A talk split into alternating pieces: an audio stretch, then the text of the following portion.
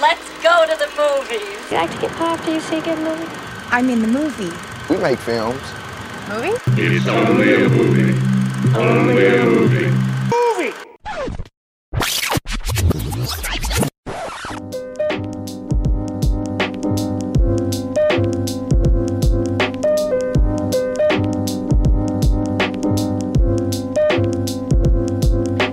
Hvordan synes du, vi skal starte dagens episode? Grædende måske. Skal vi holde et minut stillhed? Det tænker jeg. Jamen, så synes jeg, inden vi holder et minut stillhed, så skal vi måske lige byde velkommen til vores øh, kære lytter. Ja. Fordi øh, man kunne ikke høre Movie Podcast i sidste uge, og vi kunne jo godt finde på alle mulige undskyldninger om, at vi har været, nogle af os har været i sommerhus, vi har ikke haft tiden, vi har ikke kunne koordinere det, vi har slet ikke fået set alt det, vi skulle. Men skal vi ikke bare sige i stedet for, at vi har været i sov? Jo, jo, lad os køre den på den måde. Jeg skulle til at sige, jamen lad os vende den om og sige, at vi vil hellere forberede os godt nok, så vi kan bringe det bedste stykke arbejde. Men, men ja, det er, nok, det er nok sorgen, der ligesom har været årsagen til, at vi har skulle holde en lille pause. Og øh, inden vi lige kaster os ud i, hvilken sorg det er, der har ramt os, så kunne det være, at vi lige skulle have introduceret os selv. Det føler jeg faktisk, vi er rigtig gode til at glemme.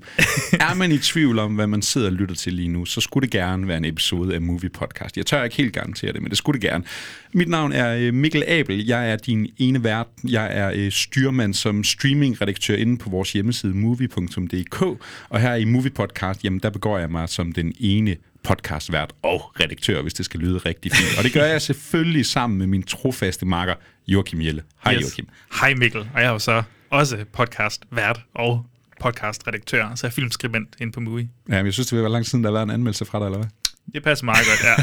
Men du har jo selvfølgelig været i sorg, så vi kan jo ikke forvente Nej. ret meget af nogen lige nu. Og Joachim, du tog i sommerhus, du skulle lige væk, du skulle have nogle dage for dig selv. Ja. fordi hvad er det, der er sket? Hvad er det, vi er så trist over? Jamen, den, den altid fantastiske og enestående og, og den person, men altså hver gang han er på skærmen, så, så, så er man simpelthen bare tryllebundet. Og det er selvfølgelig Ray Liotta. Han er, altså gangsterbossen, han er, han er simpelthen død. I en alder af 67, var det det? Sov øh, bort i, øh, under nogle filmoptagelser i den dominikanske republik. republik. Yes. Sådan siger man det. Øh, super tragisk. En af de faktisk store, vil jeg sige, at skulle gået bort, selvom han jo altid mest har spillet sådan nogle bikarakterer. Han mm. har altid været ham, der, der kom ind, når man lige skulle have en tough guy, en, der kunne skræmme øh, folk lidt. Men ja, Ray Liotta, ham har vi ikke længere i blandt os. Og man kender ham selvfølgelig bedst for, for Goodfellas-rollen, ikke? Og Henry, nu kan jeg ikke huske, hvad han hedder til efternavn. Men, øh, og, og, og det, er ja, altså, det er der, hvor alle kender ham, men jeg tror ligesom, vi tænkte i den her, i, i den her sovens dag, sovens uge, sovens år, der, der vil vi lige komme med nogle andre anbefalinger øh, inden selve Goodfellas. Fordi alle de overskrifter, der har været indtil videre, det har været Goodfellas øh, skuespiller dør. Og, og, og, og nu har vi jo vores, øh, ja, det er en standard episode, man lytter til i dag, nummer 25, hvis jeg ikke tager meget fejl. Vi har jo også en Paul Schrader-serie kørende lige for tiden, og der havde yes. vi jo faktisk øh, Ray Liotta op at vende i vores sidste episode, fordi vi snakker jo altså om Forever Mine, en film, vi begge to gav en tommel ned. Så jeg har også lidt dårlig smag i munden, at det var sådan, vi sagde afsked til Ray Liotta. Og så alligevel, fordi som du så fint sendte til mig, så Paul Schrader inde på, sin, på hans egen podcast der, så lavede han da også lige en lille hilsen til, øh, til, til Ray Liotta. Han skrev et eller andet, eller jeg vil ønske vi, altså du ved, rest in peace, jeg vil ønske vi kunne have lavet en bedre, bedre film sammen, eller at jeg havde lavet en bedre Ja. ja. film med os, eller sådan noget. Så Paul Schrader, han, øh, han glemmer i hvert fald ikke Ray Liotta, og det gør vi andre så sandelig heller ikke, fordi det er altså en mand, der har øh, gjort noget indtryk på filmskærmen, og ja, som du siger, Joachim, bedst kendt for øh, Goodfellas selvfølgelig, men vi tænkte, kan vi lige hive en eller to titler frem, som man altså bare skal se for at forstå, hvem ham her Ray Liotta er, og hvor fantastisk han var, og simpelthen, ja, kan mm. være på film. Du har øh, taget en titel med, og jeg står her og kigger på den, og jeg ved, du har noget godt med til os. Jamen, jeg har taget uh, Something Wild med. Og det skal jo siges, at det er en film, som vi lærte at kende igennem øh, Moviebox-podcasten. Og vi var sådan, okay, Moviebox-podcasten, det plejer lidt at være noget snask, 80'er trash, og, og altså, de kommer vidt omkring i, i skraldespandene, vil jeg sige. Og så en gang imellem, så dukker der et eller andet lidt mere, øh, jeg ved ikke om kunstnerisk er det rigtige ord, men, men, men sådan lidt mere seriøst drama. Og det er så simpelthen, ja, Something Wild. Med den danske titel Vild og Blodig. Yes, og sådan lidt spøjs titel alligevel, men, men der dukker Ray Liotta op sådan halvvejs i filmen eller sådan noget, og, og så bliver han du ved, så bliver han for evigt i, i, dit, i din hukommelse bagefter, fordi han gør så stort et indtryk. Ja, jeg tror faktisk, er det ikke en af Ray Liotta's første filmroller, hvor han i hvert fald får en uh, rolle af betydning. Og det er jo nok også der, hvor den der Ray Liotta, vi kender i dag, han bliver født, ikke? Fordi han spiller den her X-mand til hovedkarakteren. Han spiller en, der har noget temperament. Han spiller ja. en, der vil have noget hævn. Han er virkelig en skiderik i den film her. Fuldstændig. Og så den der fysiske tilstedeværelse, som han har i bogstaveligt talt alle roller, bare per hans, eller kvæg hans statur og, og udseende. Altså, han, han kan godt se lidt ond ud, men, øh, men, men noget, jeg også har ligesom hørt her på internettet, efter, øh, efter han er gået bort, det er, at øh, han, han kan også de lidt mere sådan flinkere roller. Jeg mener, at The Field of Dreams måske den har jeg selvfølgelig ikke set, men, øh, men jeg har hørt, at han også skulle spille en, en lidt øh, mildere karakter der. Der skulle så, han nemlig være en, øh, en sjælden nice guy. Det er jo det, og det glæder jeg mig også til at dykke ned i nu, for jeg kan godt mærke, at det her, det, vi har så mange planer for det her år, ikke? men jeg kan også mærke, at jeg skal lige dykke lidt mere ned i Ray, i, i Liotta. Ja, han er altså en af dem, der man får lyst til at se mere med, og du havde jo selvfølgelig taget um, Something Wild med. Jeg tænker, hvad kan jeg tage med? Skal jeg gå med Identity? Skal jeg gå med Copland? Skal jeg, øh, skal jeg sådan helt ned og måske finde noget, jeg slet ikke har set? Der er en film, der hedder Nark, jeg ikke har fået set. Yeah. Jeg vil sindssygt gerne se den film. Det er noget, jeg selvfølgelig ikke. Så hvad fanden hiver jeg lige op af posen her? Men så er det jo godt, at Guy Ritchie tilbage i 2007 laver en film, der hedder Revolver, fordi øh, der har vi altså Ray Liotta i en skurkerolle. You come to my house with a loaded gun? You speak to me like I'm a fucking idiot? What's your game? What's your game?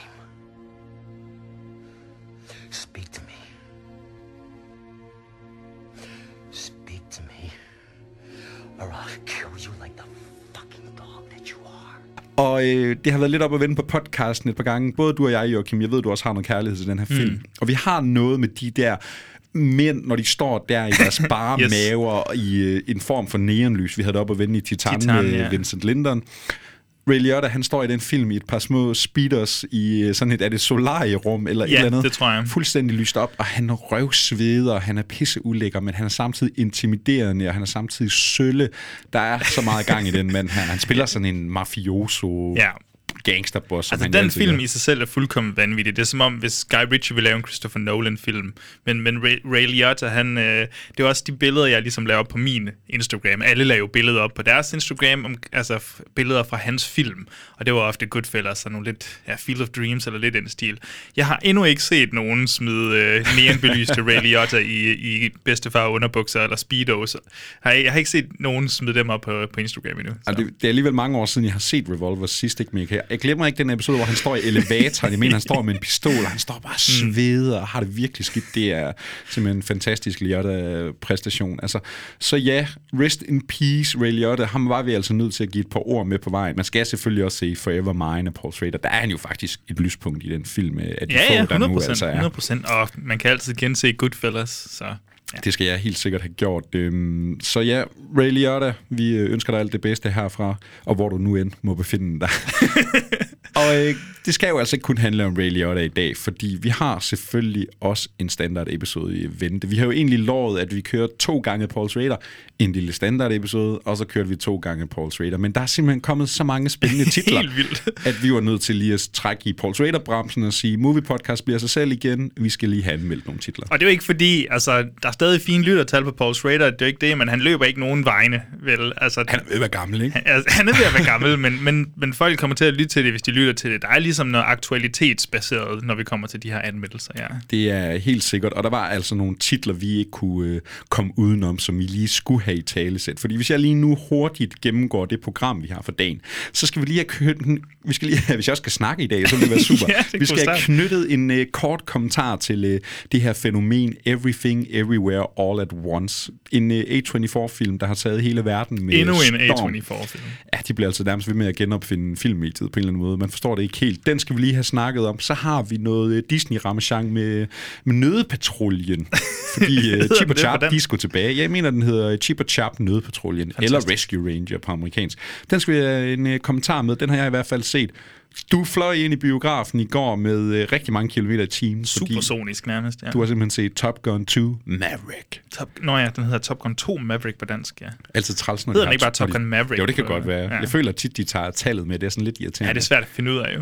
Den har du været inde og set, Joachim, og den skal du selvfølgelig have givet nogle stjerner. Og så har vi nogle store fænomener med os. Og det er altså ikke Toscana, jeg snakker. Men den tager vi også. Den skal vi også lige have nogle ord med på den her nye danske film. Den første danske originale Netflix-film, tror jeg, vi er ude i her. Det tror jeg også. Fordi så kommer fænomenerne. Stranger Things er tilbage med øh, fjerde sæson. Den er der altså rigtig mange, der er gået og ventet på. Måske en af sådan Netflix største franchises, de har kørende for sig. Det tror jeg godt, man kan sige. En anden en, de har kørende måske på et lidt mindre stadie, men stadigvæk en, der altid kan skabe noget hype. Der er kommet en ny sæson af Love, Death and Sådan Robots. et kunstnerisk øh, frirum på en eller anden måde. Der, kommer, der er altid noget spændende, noget seværdigt, når der kommer en ny del, sæson, vol- volume, hvad er det, de kalder det? Ja, det er jo den her... Volu- ja, de laver nogle volumes, og så er det sådan nogle antologifortællinger med nogle animerede kortfilm, og så er der lidt nogle store navne, der byder ind her og der. David Fincher, han er med som øh, producer blandt andet på hele Molevitten. Der skal vi lige have snakket om den her sæson 3, den har noget godt i blandt sig. Og så kommer vi ligesom til at afslutte med øh, dagens helt store titel. Obi-Wan Kenobi. Obi-Wan hedder den Obi-Wan Kenobi. Jeg tror faktisk, den hedder Obi-Wan Kenobi. Kenobi. Fordi øh, som om der ikke var flere fortællinger tilbage i Star Wars, så er de selvfølgelig klar med en ny live-action-serie. Det er jo altså det, man gør på Disney nu om det, om det er superhelte eller Star Wars. Alle skal have en live-action-serie. Deres kalender er simpelthen så pakket. Jeg føler nærmest, der kommer, kommer der ikke sådan noget overlap ind over sådan. Jeg føler knap nok, vi kan følge med, fordi altså, de næste to Marvel-serier er jo også legnet op, og så kommer der nogle flere Star Wars. og- Ja. Men øh, i dag der handler det om Star Wars. Ewan McGregor, han vender altså tilbage i den her ikoniske Obi-Wan-rolle, og øh, Hayden Christensen skulle være tilbage som Darth Vader. Ja. Vi finder ud af, om det kan noget øh, her til sidst i episoden. Så Joachim, skal vi bare kaste os ud i det? Skal vi smide en trailer på til Everything, Everywhere, All at Once? Mrs. Wang. Mrs. Wang. Mrs. Wang, are you with us? I am paying attention. Now, you may only see a pile of receipts, but I see a story. I can see where this story is going. It does not look good.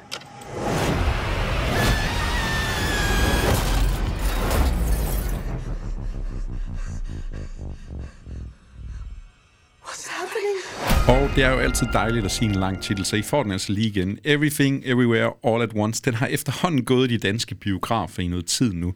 Men øh, den her film, der har simpelthen været for meget snak og hype omkring den her, til vi ikke lige skulle have knyttet en kommentar med. Ja, det bl- det bliver nok ikke den mest udførlige øh, anmeldelse i verden, eftersom den har gået et stykke tid, men jeg ved da også, at i USA, den, den kører jo stadigvæk, øh, og den, har, den tjener stadigvæk de der 1 million per weekend eller sådan noget. Den, den er vist ved at slå, er det midsommer eller sådan noget i, den, i A24, sådan længst kørende, mest indtjenende. Det tror jeg, den er i hvert fald i Amerika blevet øh, A24's bedst indtjenende film nogensinde. Hvis den skal gøre det internationalt, så mangler den lige at slå, jeg tror det er Moonlight og Hereditary og måske Midsommer, mm. der lige overgår. I hvert fald er det ikke desto mindre blevet et kæmpe fænomen. Det er altså den her øh, multiverse tidsrejsefilm, vi har med at gøre, instrueret af de her, hvad hedder de, The Daniels. Ja, The Daniels. tror jeg bare, ja. de går under. øh, Vi har med øh, Dan Kwan og Daniel Shiner, der gør det. Man kender dem måske bedst fra at have lavet en lille film, der hedder Swiss Army Man, hvor Ja. øh, Harry Potter, han prutter sig igennem den her mystiske, sorte komedie. Det er meget mærkeligt. Ja, ja, og så jeg tror,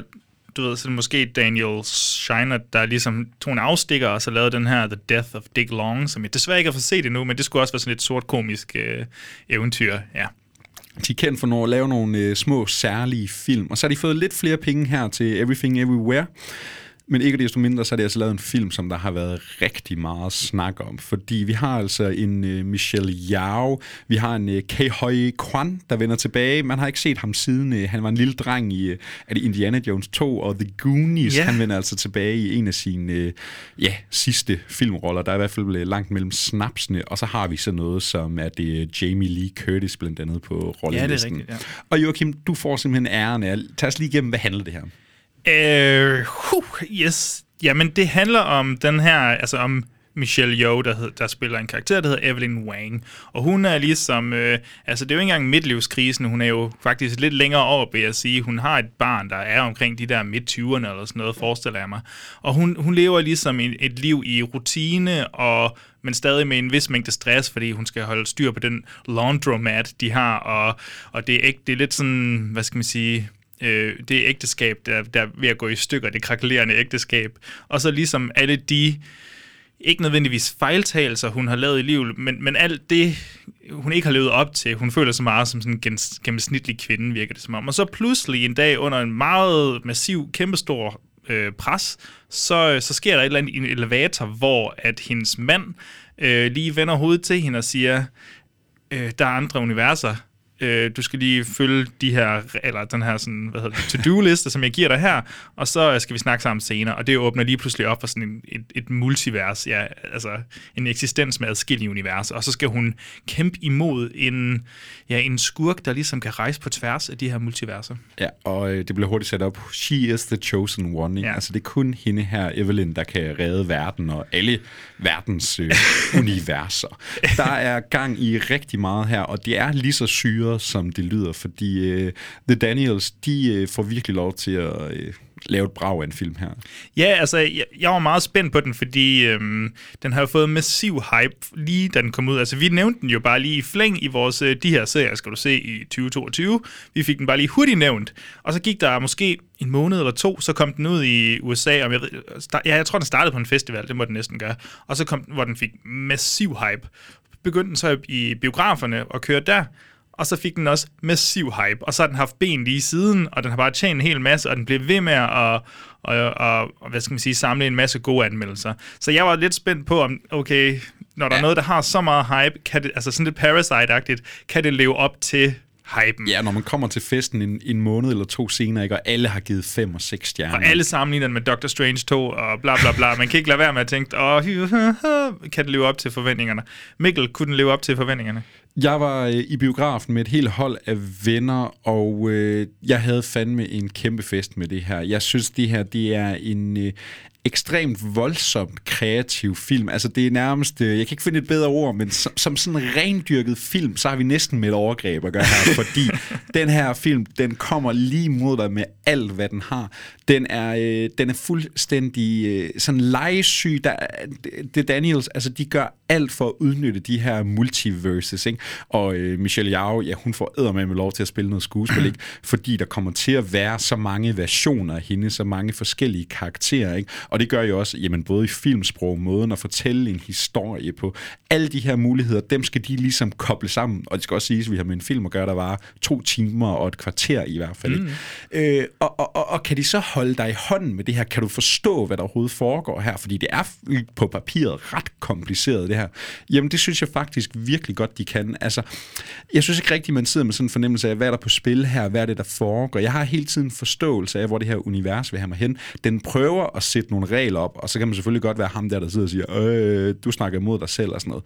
Hold nu op, det handler om multiverses, det her. Det er fuldstændig fart og ballade, det er fuldstændig sindssygt. Jeg elsker ja, det. Nej, men jeg er fuldstændig enig. Det eneste er bare, jeg, jeg synes, der var ret meget forklaring i starten, men men ved du hvad, altså, det, det, det glemte jeg hurtigt, øh, og så kom vi videre, og så vil den udforske nogle andre ting. Og jo, det bliver et øh, bombardement af referencer og postmodernisme og, og nihilisme, og hvilken, altså, hvordan skal du leve i alle de her universer, hvis ting er ligegyldige, og bla bla bla. Og så formår den selvfølgelig at gøre det, som den netop skal gøre, det er, at den siger, skid på det der postmodernistiske, nihilistiske pis, vi skal have nogle ægte følelser på bordet. Og det er det, jeg nærmest er mest på røven over, det er, hvor øh, følelsesmæssigt øh, grebet jeg var nærmest hele vejen igennem, og, og jo, så kan det godt være, at, øh, at der kommer en, holder det lige vagt her, en reference til en, øh, til en Hong Kong filmskaber, som altid er meget sådan romantisk og sentimental, men det er måske sådan en af de mest perfekte referencer, homager, ja. der har været, og hvor meget det egentlig betyder øh, for hele filmen, men også for karaktererne, og, og der er jo sådan en, nu begynder jeg bare at ramble, kan jeg mærke, men der er jo sådan en asiatisk øh,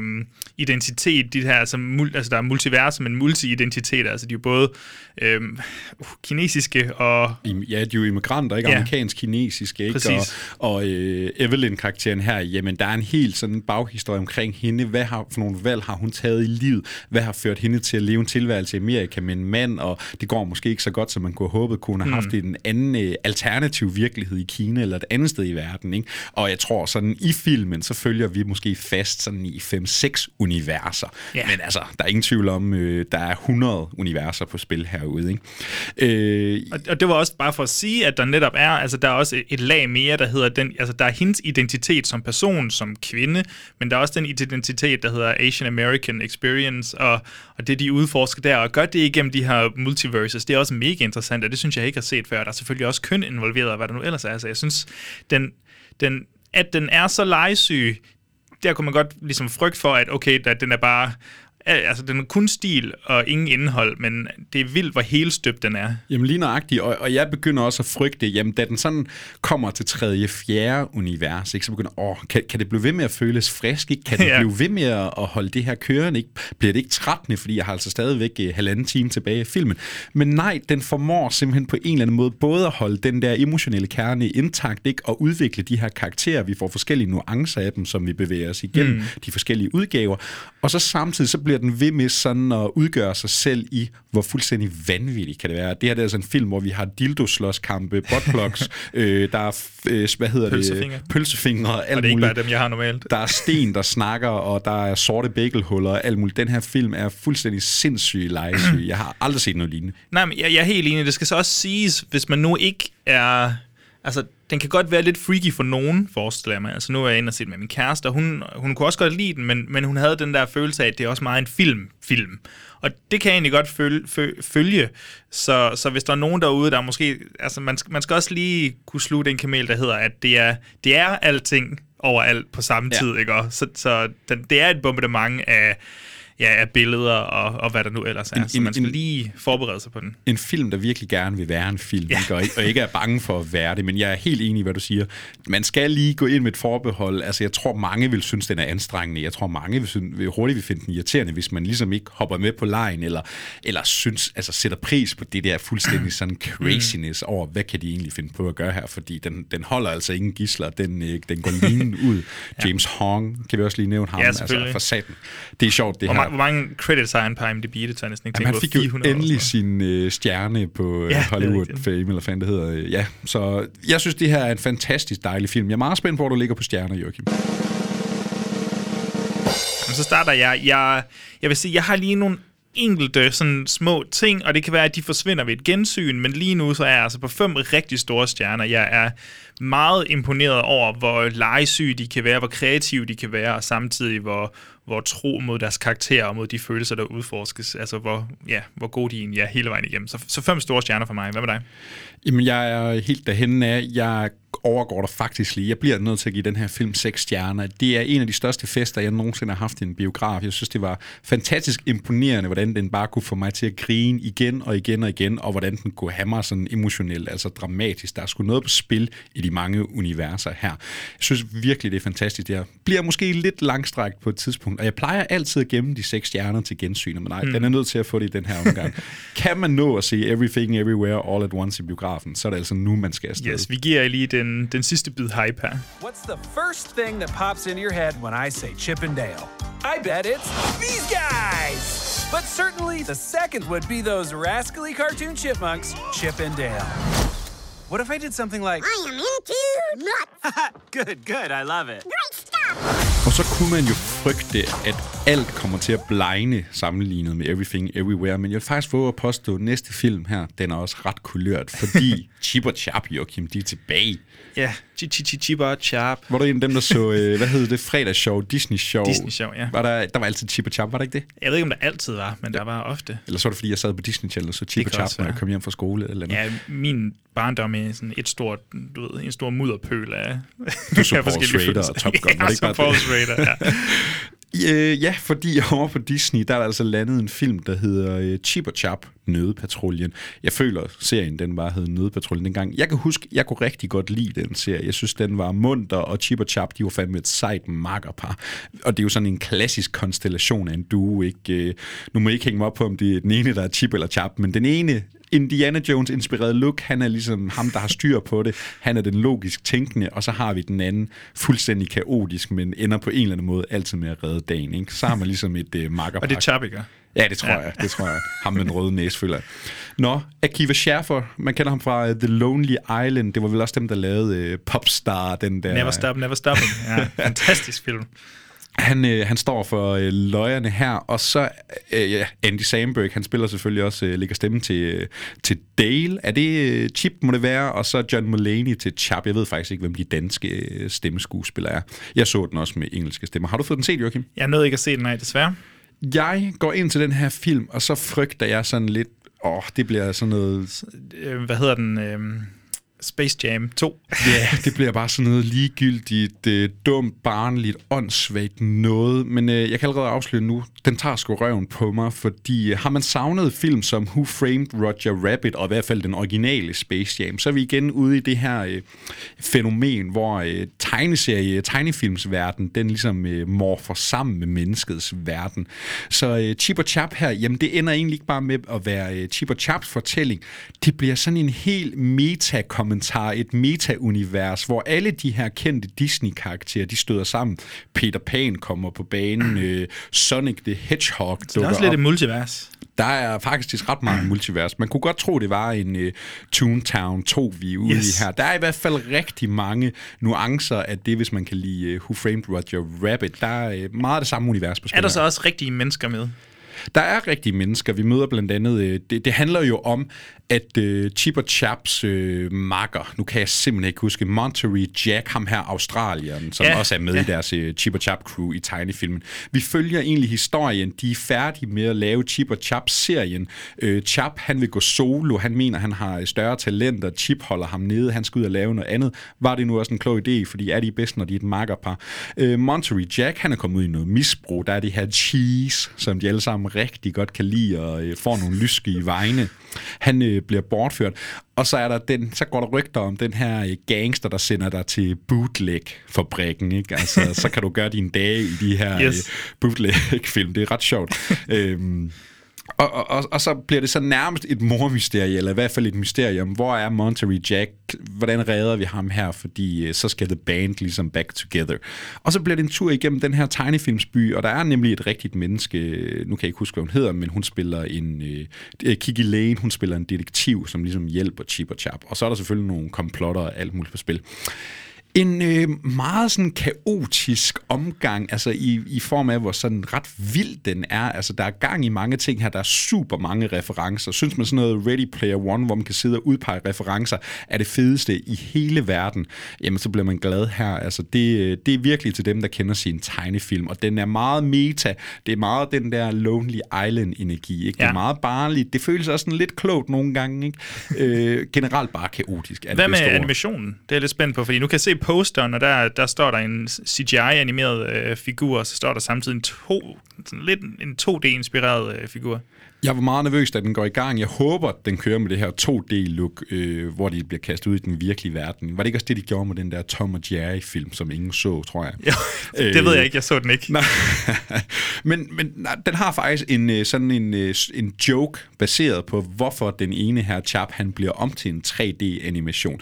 Så det, jeg, jeg vil sige, animation nogle gange fantastisk. Altså det meste er 2D, der bliver interageret i den virkelige verden. Men der kommer også noget 3D, der kommer noget det her øh, øh, sådan nyere animation, ikke? Men fordi den aktivt kommenterer på det, fordi den aktivt har nogle jokes omkring det, så køber man det lidt bedre. Okay. Men der er mange, der kommer til at se den her film og synes, det er skidegrimt. Det er slet ikke i tvivl om, fordi det er altså ikke altid, det hænger helt vildt godt sammen. Noget, jeg er så lidt spændt på, det er, om- er det bare sådan en kavalkade af jokes, den her, eller kan den ligesom med, med Everything Everywhere All at Once, kan den så også, altså, har den lige et eller andet, den kan byde på? Har den lige et twist, et følelsesmæssigt twist, eller et eller andet spændende, udover bare at være referencer en masse?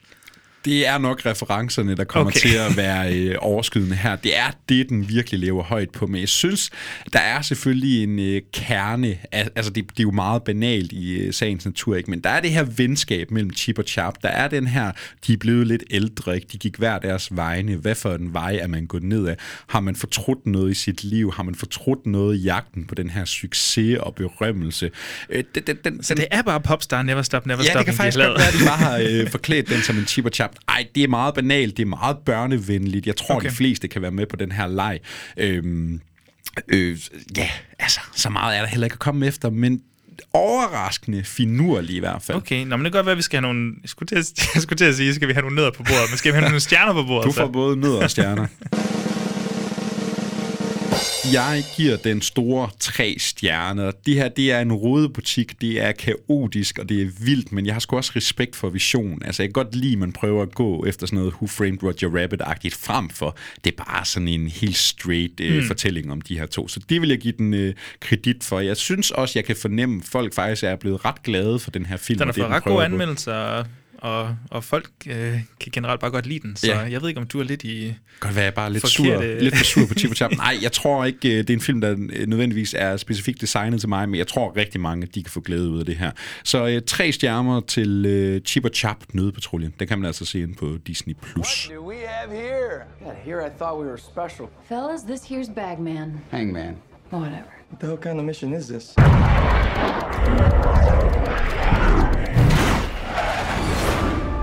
Everyone here is the best there is. Who the hell are they gonna get to teach us?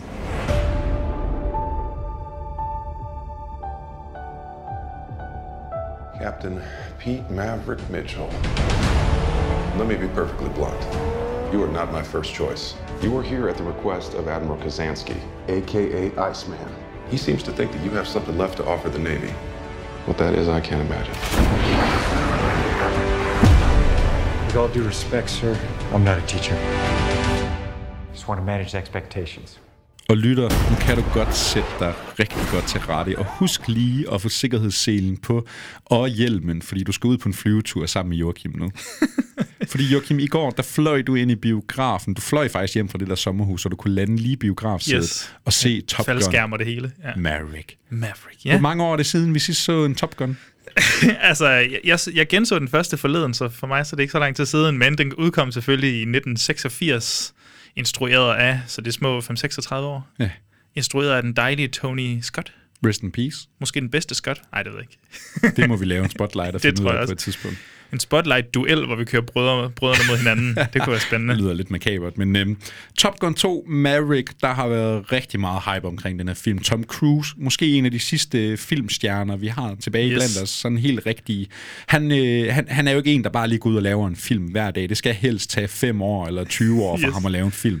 Og så kan han træne i lige så lang tid op til det. Og han skal jo også lære at flyve flyet og gøre alle Det kunne han vist lidt inden. Jamen, Han kunne vist, jeg tror godt, han kunne flyve inden, øhm, men han skulle selvfølgelig have noget mere træning gået ud fra. Men det, han insisterede på, det der ligesom er grundideen for den her, da, da Jerry Bruckheimer øh, ligesom bejlede til, til Tom Cruise, skal vi ikke lave en toer? Og så, så tror jeg ligesom, at det var, at jo, det kan vi godt, men det skal være med rigtige fly, og de øh, kommende nye skuespillere her, de skal også lære at flyve, eller i hvert fald lære at sidde i flyene, når der skal optages. Og det, er det har ligesom været grundpræmissen for, øh, for, altså det har været fødslen på filmen. Så Øh, vi er så godt som ude i en dokumentar, hvor Tom Cruise han lærer andre at flyve.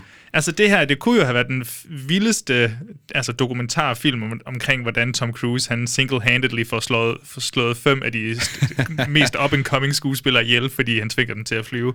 Men, øh, men, men nej, det blev heldigvis en, øh, en knaldgod film.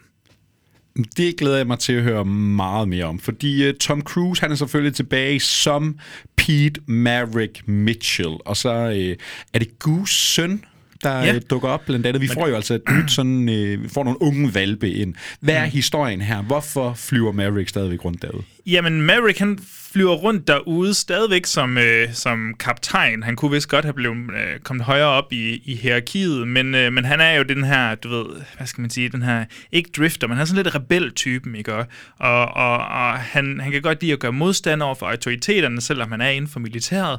Øhm, så han er aldrig blevet underviser på, øh, på Top Gun-skolen.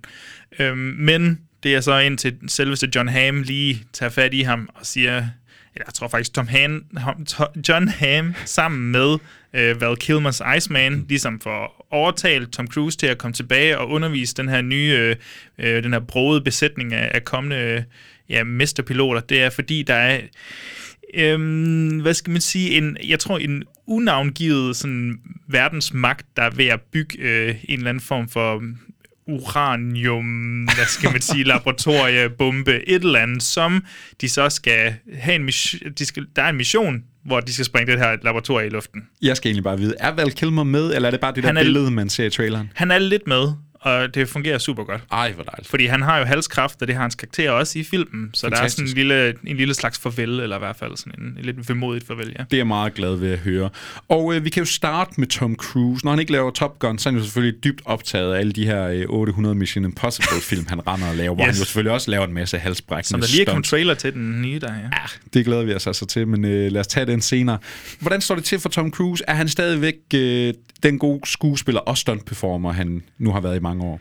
det, der er med Tom Cruise, det er, at han er jo ikke, altså, han er jo ikke verdens bedste skuespiller i den forstand, at Nå, men hvis man ser en Tom Cruise-film, så ved man, at man når fra det her ende, den her ende af skuespilspektrum til den anden ende, og han kommer igennem alle følelser, og han viser, hvor fænomenal han bare er på alle punkter. Du ved, jeg synes meget ofte i den her slags film, så bevæger han sig inden for sådan et lidt halvsnævert rum, men han leverer det bare til perfektion hele vejen igennem. Så du kommer, du kommer til at se en, en mand, jo han kæmper lidt med tårne en gang imellem, og jeg vil sige, at han er væsentligt mere sentimental, end jeg har set ham i lang tid.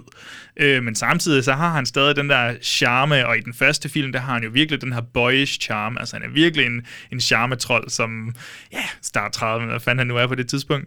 Øh, men, men her har han også en lidt mere øh, en moden charme, vil jeg sige. Og, og så, han er, han er jo bare fantastisk når han sidder op i de der fly der. Han har jo virkelig... Altså, det er jo nok ikke skuespil, tror jeg, men når de flyver der med 5G imod sig, så kunne man, øh, kan man mærke det i biografsædet, når man sidder derinde? Eller? yes, det kan man virkelig. Fedt. Så du den i IMAX? Eller? Så den i IMAX, så ah, det var fantastisk. fænomenalt. Og hvad så? Nu er det jo altså øh, Tom Cruise, der er insisteret på, at vi skal op i flyverne. Vi skal fa- hvis vi skal flyve, så skal vi fandme flyve. skal altså. flyve gutter, og øh, nu, Tony Scott er jo desværre ikke blandt os længere, men uh, Joseph Kosinski, hvordan er det? Har de lavet en film sammen Men det er Oblivion, kan det passe? Ja, lige nøjagtigt. Uh, han står for at instru- uh, instruere skidtet, og kan man overhovedet instruere Tom Cruise? Altså, han kører altså, nok meget sit eget game. Jeg tror meget, han kører sit eget game, men må ikke, de har planlagt en god portion sammen. Altså, jeg vil sige, Joseph Kaczynski har nok haft det ren og skær visuelle plan, og alt det logistiske med at skulle optage flyve, altså flyvere, fordi når først du havde sendt dem afsted, så kunne han jo ikke instruere mere. Men hvordan altså, han, er det han så, kunne kun kommunikere med piloterne. Hvordan er det så visuelt og som spektakel, det her? Jeg forestiller mig, at der er rigtig mange flyvescener i den her film. Jeg, jeg kan ikke begribe, hvordan man kan filme det her jeg kan ikke forstå, hvordan du kan gøre det så cinematisk som det her. Jeg tør ikke tænke på, hvor mange timer og hvor mange penge, der er brugt i, at folk bare flyver forbi hinanden, og de stunts, der bliver lavet. Og, altså, og, det, og det fungerer fuldstændig til perfektion, synes jeg, altså den måde, det er filmet på. Jeg synes, at, øh, at det er så hæsblæsende, og det er så tak, taktilt. Altså, det, det, du, du er seriøst bange, når du ser folk flyve så tæt på hinanden og forbi hinanden og stunts og fordi de rundt gør i det i virkeligheden. Fordi de gør det i virkeligheden. Jeg skal ikke sige, om der er en lidt CGI-pilleri og hister her, men jeg er ret sikker på, at mantraen har været, at vi gør alt praktisk. Man kan sige, hvis den kan overbevise dig om, den måske har Præcis. gjort det, så har det i hvert fald virket. Ikke? Og det er netop det, og det er jo... Altså, jeg, jeg er ked af, at jeg alligevel får sådan noget en fuckfigure ind til Marvel her, men, men den her følelse af en kæmpe blockbuster, og nej, den er jo ikke, altså, den er jo ikke R-rated, det er jo stadig en blockbuster, der er til unge mennesker og børn, såvel som den er til voksne mennesker, ligesom Marvel-filmene også er. Men den føles bare vildere, og den føles oprigtig, og mere sådan, hvad skal man sige, den, den, den føles bare mere spændende, fordi der er et eller andet mere på spil end en CGI-trolde, der slås, eller et eller andet. Ja. Og, og hvad så sådan en som mig? Jeg må erkende mit problem med den originale Top Gun. Jeg er ikke den store fan af den film. Jeg synes faktisk, den er ret kedelig, hver gang vi skal være oppe i de fly der. Er der mere på spil her? Er det mere, er det fordi, det er skudt bedre, man føler stuntsene? Altså, bliver jeg glad af at se det her? Ja, ja det tror jeg virkelig, fordi der, noget, noget af det, jeg synes, den første mangler op i luften, det er den her sådan, det, det er ikke så målrettet.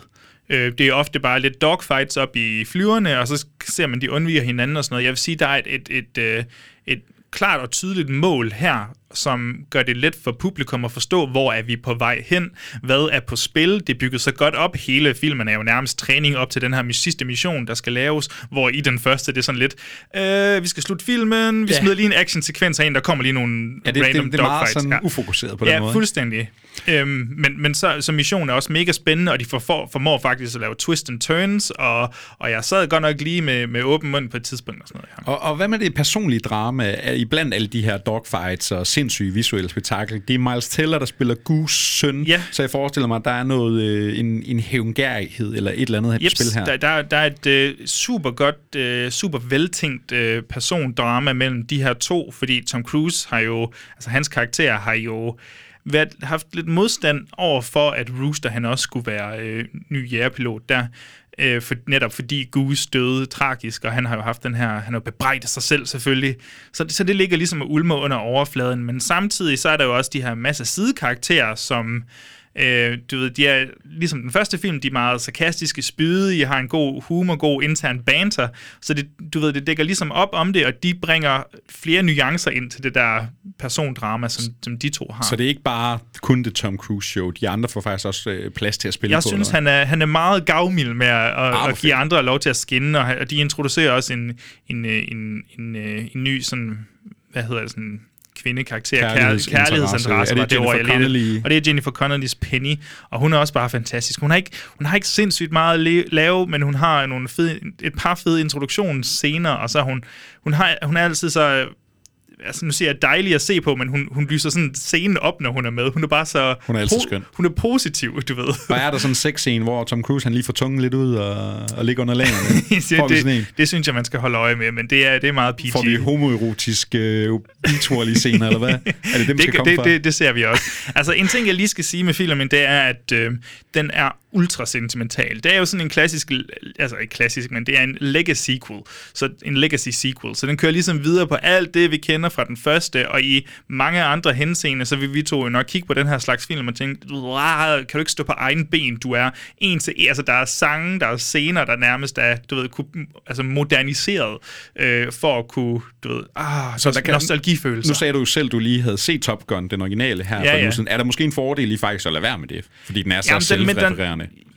Nej, nej, jeg synes, ne- fordi det er min pointe var nemlig, at i mange andre film, så vil man have kvalme over at se det, fordi det er, altså, den gør det bare med 120 i timen, altså supersonisk hastighed, det skal være så sentimentalt, men det fungerer bare, og jeg kan ikke helt regne ud, om det er, om det er de her stjernepræstationer, om det er Tom Cruise som stjerneskuespilleren, den sidste movie star, der, der kan bære det igennem, og, og ligesom en refleksion på, hans karriere, refleksion på hans karriere på en eller anden måde. Og så det fungerer fuldstændig i den. Jeg synes klart, at man skal se den. Der er lige nogle enkelte scener, der lige giver et, øh, et lille flashback-hister her til det uvidende publikum, hvis nu, jeg tænker, at det ikke alle unge mennesker, der har set den originale Top Gun. Så der, der er også lige noget, der er lige en hjælp på vej der. Det lyder jo alt sammen øh, meget godt. Vi skal finde ud af, hvor mange stjerner Tom Cruise han kan få nu om dagen. Jeg ved ikke, hvor mange stjernemedaljer han har på, øh, Han har rigtig mange, på, det er på, sin, øh, på sin trøje der, men øh, den får fem, øh, fem solide stjerner af mig. Det er lang tid siden, jeg har siddet i en IMAX-sal og haft den her helt fantastiske oplevelse, hvor jeg vidderligt i, altså i tredje akt, føler bare, at jeg sad enten smilte jeg, eller så sad jeg med åben mund, eller så sad jeg med en lille bitte tår i øjet. Jeg vil sige, den har ingen ret til at skulle være så rørende, som den er. Og det, det her, nu er det ikke min, øh, min joke, men altså det, jeg tror, jeg læste en, en Twitter-kommentar, der skrev, at det, det er ligesom, altså det er the dad movie to rule them all. Det, det er bedstefar-filmen, der kan vinde den her. Så I øh, hørte det på Movie Podcast før fra Marvel-haderen selv. Blockbusteren er ikke død. Block- Blockbusteren er ikke død, nej. Don't try to be heroes. There is no shame in running. Sick. What do you think, Mike? It's risky as hell. Chances of success are 20 to 1. Never tell me the odds. Og hvis blockbusteren ikke er død, jamen, så skal vi måske lige finde ud af, hvordan det står til med tv-serien nu om det. Fordi jeg kan huske for 10 år siden, så snakkede vi om peak TV. Ikke? Altså vi mm. snakkede om den her guld, eller den tredje guld, eller den fjerde guld, eller peak TV. Alt tv var så godt, vi blev overeksponeret for det hele, og så begyndte det at fade sådan lidt hen. Hvor var de her fænomener hen? Alle serier skulle være den næste Game of Thrones en af de serier, der måske næsten kunne være den næste Game of Thrones, hvis vi i hvert fald snakker i form af hype og forventninger, mm, hvor meget ja, ja. folk går op i det her, jamen så kunne det måske være Netflix egen uh, Stranger Things. Den lander på uh, ja, streamingkanalen tilbage i 2016, og wow. så stille og roligt, natten år, så bliver det et uh, gigantisk globalt fænomen, det her rammer lige ind i, du ved, sådan 80'er nostalgibølgen, der var på det her tidspunkt, og og, og, altså, og så nailer den fuldstændig. Jeg ved godt, den har også lidt modstand fra nogle mennesker derude, men jeg vil sige, at de der første par sæsoner der, de havde mig fuldstændig i hvert fald. Det er 80'er nostalgi for alle pengene, og det er til alle dem der, der er vokset op med Steven Spielberg, eller dem, der først har set det senere. Stephen King for den sags skyld. Lige nøjagtigt. Vi følger nogle øh, unge mennesker, og nu har vi jo egentlig fulgt dem øh, så længe, at de faktisk er blevet voksne, mere eller mindre. og øh, hvad handler det hele om i Stranger Things? Nu er vi nået til sæson 4. Vi følger vores øh, unge hold af mennesker, mennesker, også lidt nogle ældre. Øh, de bor i byen Hawkins, og øh, der er det her upside down, der er sådan et parallelt univers, hvor der er nogle farlige mutantmonstre, ja, som taget ud af en Stephen King-fortælling eller noget. Ikke? Eller Lovecraft eller andet. Ja, og det er både overnaturligt, og det er farligt, og det er sjovt, fordi det bliver en uh, coming-of-age-fortælling, møder kosmisk horror, og blandt de her unge mennesker, der står der altså hende her, den unge pige Eleven, som er sådan en... Uh, hvad X- har, X-Men-agtig... Uh, der er simpelthen blevet muteret på den her stakkels pige, så hun har fået nogle uh, overnaturlige evner, noget telekinese-evner, hun kan rykke rundt på lidt af hvert, og åbne nogle portaler til det her andet univers. Og så skal sådan nogle små børn, nu halv teenager, uh, jo lige pludselig redde verden. Yeah. Vi er kommet til sæson 4. Hvordan står det til, Joachim? Jamen, hvordan står det til? De er som sagt... Altså, der er nogen, der er flyttet på tværs af landet. Det er selvfølgelig Eleven og, og Will og Winona Ryders karakter Joy, kan det passe? Ja. Joyce. Joyce er det. Øhm, flyttet på tværs af landet, fordi de skulle ligesom lidt under dække og lidt væk fra al den opmærksomhed, der var i Hawkins. Og så har vi resten, føles det som om Dustin, Lucas, Steve. Steve Max. Maxine? Max? Max, ja, lige præcis. Ja. Uh, Billy, ja. broren er gået bort, og Nancy, hun er jo også stadigvæk i Hawkins, ja. mens uh, kæresten Jonathan, han jo altså også er rykket til ja, en anden by. storebror der. Så vi har et kæmpe væld af karakterer. Uh, og samtidig så har vi jo uh, Detect Police Chief Hopper, Chief Hopper hedder han, som uh, er fanget i ja, Sovjet Russia i Sovjet. Tredje sæson slutter jo med, at vi tror lige et splitsekund, han dør, han bliver suget ind i den her øh, portal, men øh, han overlever selvfølgelig, og nu er han endt i det mest onde russiske fængsel af dem alle, og så bliver det ligesom uh, Joyce, og hvad hedder han, ham her uh, konspirationsteoretikeren, vi lærer at kende for en eller to sæsoner siden. Der er så mange karakterer. Der er, alt, alt, ja, der er nemlig rigtig mange, og de slår sig sammen, og de skal jo ligesom have hopper ud af Rusland. Så det her i sæson 4, jamen vi ender faktisk med at have tre sådan parallelle historier. Vi har det, der sker i Hawkins. Upside Down begynder at røre på sig igen. Der begynder at ske nogle mor decideret. Er der en seriemorder på spil, eller er det The Upside Down? Eleven, hun har ikke sine superkræfter tilbage mere kan man få dem aktiveret igen? Skal hun måske besøge fortiden, siger jeg meget kryptisk. Yes.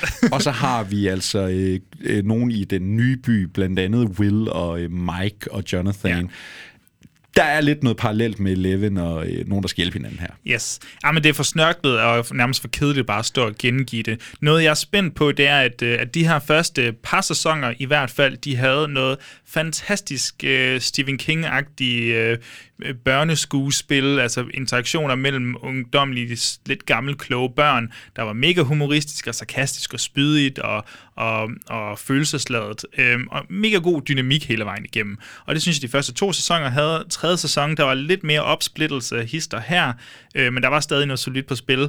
Hvordan synes du, det er, hvordan synes du de forskellige grupperinger er i, øh, i sæson 4 her? Jamen, som du siger, ikke, nu er øh, castet større end nogensinde, og øh, sæson 3, den slutter ligesom af med, vi, vi splitter det op nu, ikke? Altså, vi er nødt til at... For jeg tror også, øh, det der har været for mange, skal vi måske til at ud af Hawkins, ikke? Skal vi lidt videre end de her Demogorgons og de samme monstre, yes. som jeg i hvert fald selv synes måske blev genbrugt lidt for meget, da vi nåede op i tredje sæson. Øh, så, så jeg ser rigtig meget frem til, at de ligesom bliver splittet op nu. Hvor fører det vej? Hvor skal det gå hen, alt det her? Og nu har jeg jo selv beskrevet, jamen, der er jo faktisk tre sådan parallelle fortællinger. Ikke? Det, der går faktisk Game of Thrones i den, ikke? Vi følger virkelig mange forskellige karakterer lige pludselig.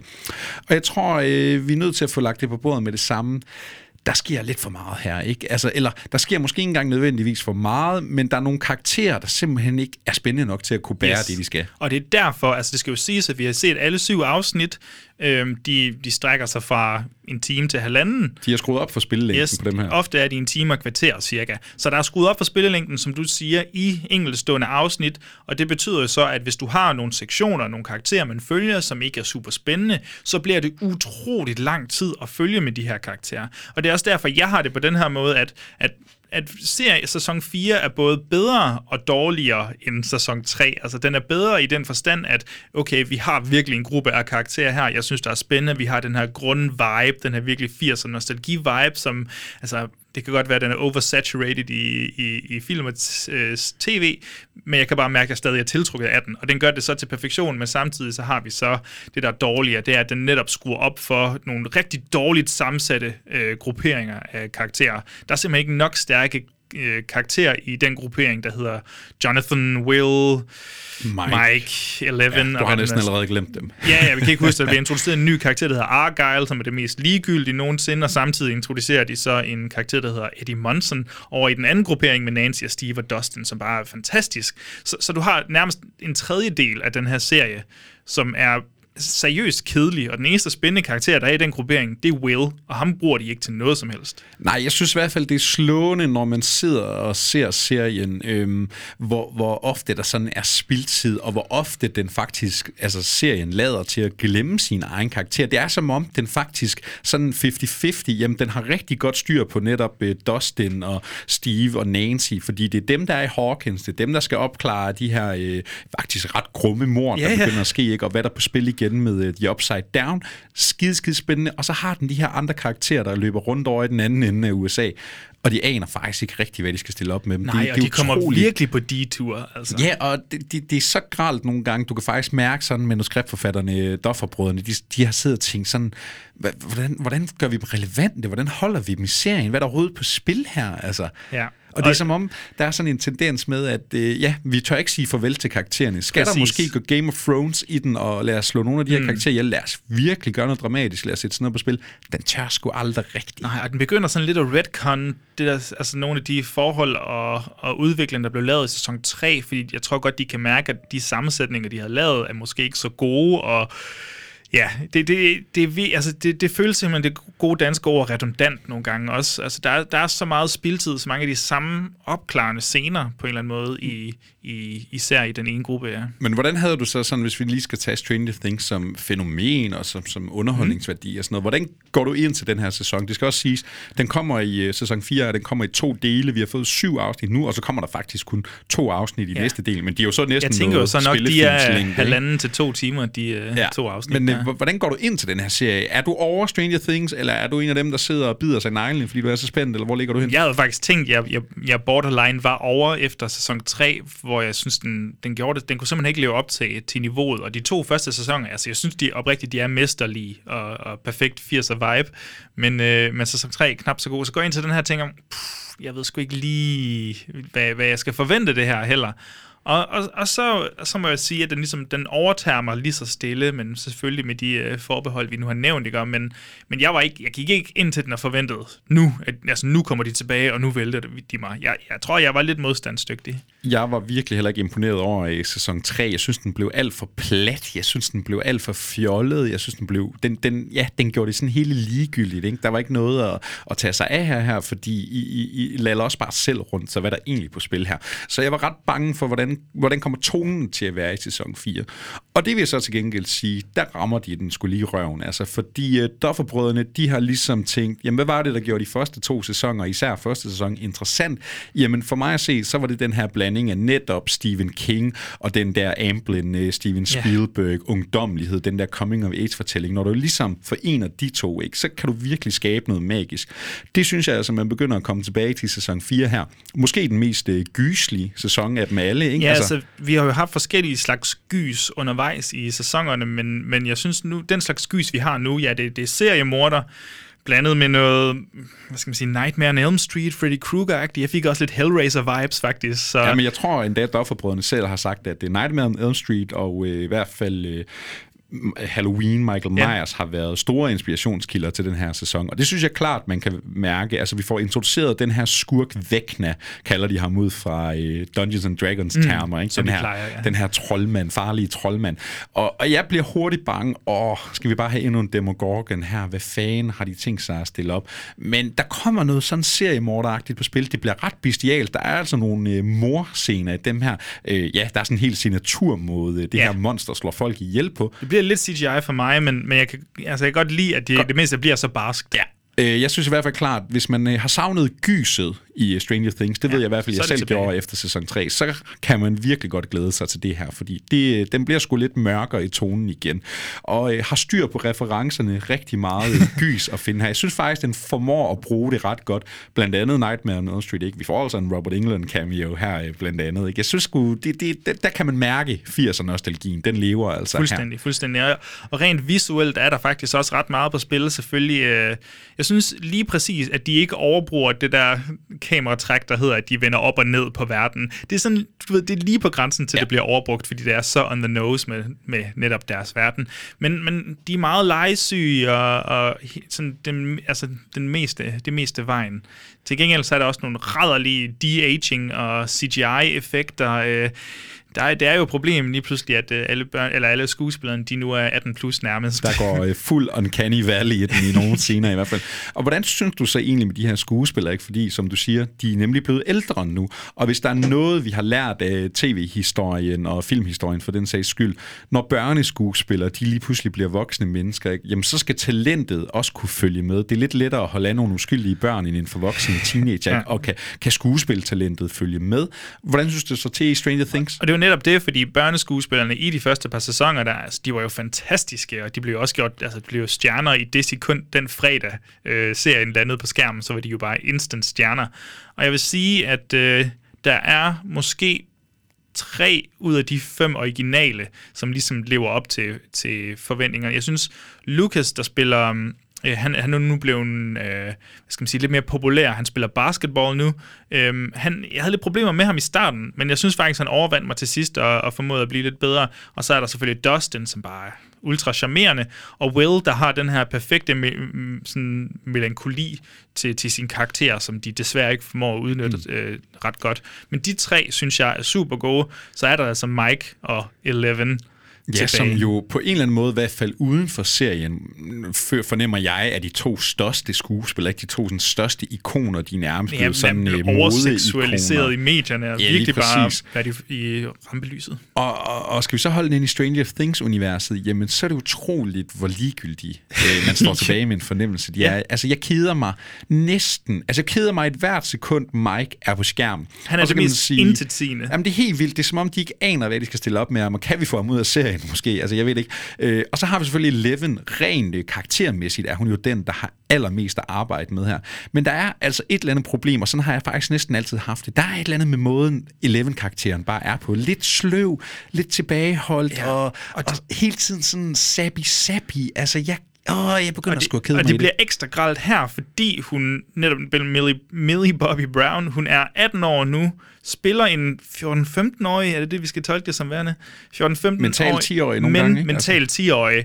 Så, så den karakter er simpelthen så, øhm, så mærkelig at være sammen med, fordi åh, hun er ikke klog nok på nogle punkter, på andre punkter er hun mega klog, og, og, og hun, kan ikke, hun kan ikke spille den der ungdommelighed længere, fordi hun er 18 år.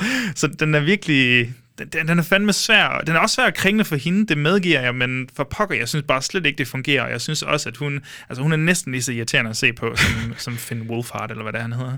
Der, jeg tror, øh, de fleste bliver enige om, det bliver altså øh, Dustin, og nu kan jeg ikke engang huske, hvad han hedder, Gaten Matarazzo. Det bliver nok ham, der løber med Ja. MVP-titlen igen. Og nu har jeg brugt lang tid på det, men jeg nævner bare lige for god ordens skyld også uh, Winona Ryder, som jeg synes også er lidt underbrugt øh, i, i den her sæson.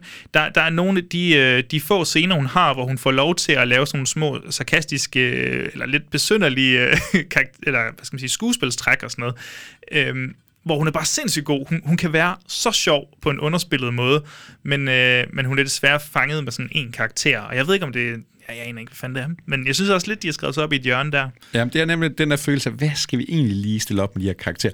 Og jeg tror også, jeg blevet lidt overrasket over, øh, jeg kan også spørge dig, hvor, hvor synes du sådan hele historien? Altså, jeg mener, Dufferbrødrene, de har sagt, jamen der er sæson 4, og så kommer der en sæson 5, og så er vi over and out. Så er der ikke yes. mere Stranger Things i den her omgang.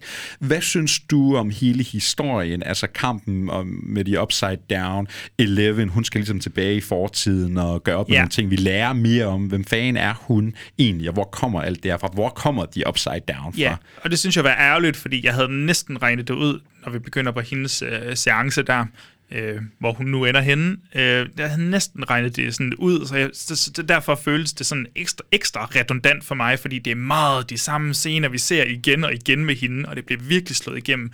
Og jeg forstår godt, at vi skal have den her proces med, at hun skal have sine kræfter tilbage og lignende, men, øh, men det bliver simpelthen for ja, redundant det samme. Ja, jeg, Så, så, så jeg synes ikke lige den side, du ved, der er to sider af det mysterie, hvis ja. du forstår mig. Ja. Den, side, den side synes jeg ikke er så spændende, men den anden side med ja, væggene og sådan Ja. noget, den synes jeg er ret spændende. Ja, og nu kan man sige, at vi har stadigvæk to afsnit tilbage, men jeg synes faktisk, vi får jo ligesom en sløjfe på det hele i øh, sidste afsnit i den her omgang. Synes jeg faktisk, den, den får det ret meget i mål. Altså, jeg, jeg var sgu øh, ude at sidde på kanten i hvert fald på Yes. et, øh, og jeg synes også, det vil faktisk også give den her sæson, især oven på en rigtig svag sæson 3. Jeg synes især, der er en episode 4, en slutning der, hvor nogle Ja, karakterer, godt. de kommer. Super. Altså, jeg synes, den her sådan enkelstående, er det en af, er det, er det sæson, den har altså nogle af de bedste sådan isolerede scener i, øh, i Stranger Things generelt. Jamen, det, det, det, synes så, jeg. det er så godt, du nævner det, fordi jeg fik slet ikke rost øh, hende, der spiller Max. Nu kan jeg ikke huske, hvad hun hedder. Sadie Sink. Sadie Sink, som vi også lige så øh, øh, momentant i Fear Street sammen med Maya Hawk. Øh, men hun har et fænomenalt afsnit, og jeg synes, hun, altså, det er vildt. Altså, hun, hun kunne nærmest bare tørre røv i Finn Wolfhard og, og Millie Bobby Brown, så god er, er hun. Det er helt, helt vanvittigt. Ja. Og jeg sad også bare med tårer i øjnene. Altså, jeg synes virkelig, det var et godt afsnit.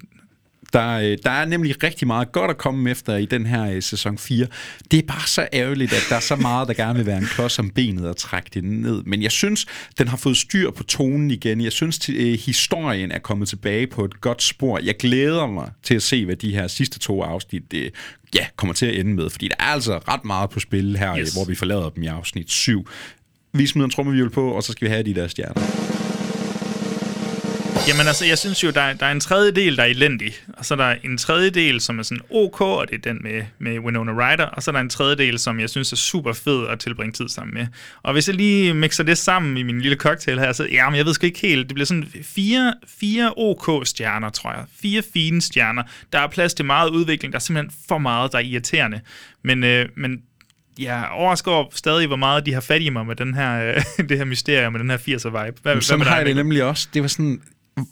for satan, var jeg glad til. For, altså, jeg er så glad for at være tilbage i Hawkins, og synes, Jeg det er fedt, selvom jeg kan se, der er nok så meget, der slet ikke fungerer for mig.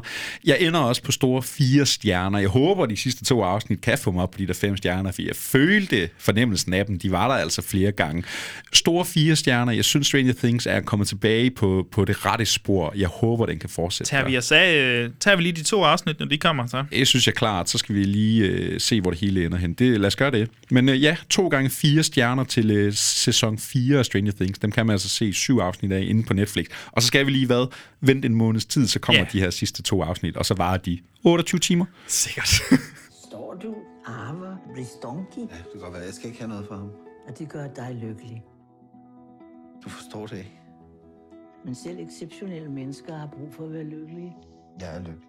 Fucking nar! Hold for helvede, altså! Du er så vred. This is Italy, my friend. You're selling a property, and this is not a bicycle. Look around. Enjoy. Planen var egentlig, at øh, vi også begge to skulle se uh, Toscana sammen. Øh, den her Anders Madsen-film. Vi skulle lave noget lækker mad sammen. Ja, så skulle lave noget vi mad sammen, se den, rigtig nyde den, men, øh, men, men du var lige hurtig. Du, du havde lige, du havde lige et, øh, et tomrum i dit liv, og så tænkte du... jeg Dem har mange af. Ja.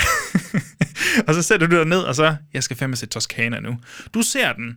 Du giver lige mig præg om, hvordan, øh, hvordan den egentlig er. Jeg får den ikke set. Så jeg er meget spændt på, Du har slet hvad ikke fået den set endnu? Jeg har slet ikke fået den set endnu. Til gengæld kan jeg se, at det er den mest streamede, I don't know. Den, Ikke engelske film Noget nogensinde på Netflix ever, men de kan selvfølgelig også spille os hvad som helst ind er med de der det. usynlige tal. Nå, ja. Jeg tænker, de siger det til alle nationer, der laver en original film. Så lad os sætte det lige sådan en med Ej, service med jeres- det. Jeres er helt klart ja, ja, den bedste. Ja. Hele verden vil se 100%. jeres film.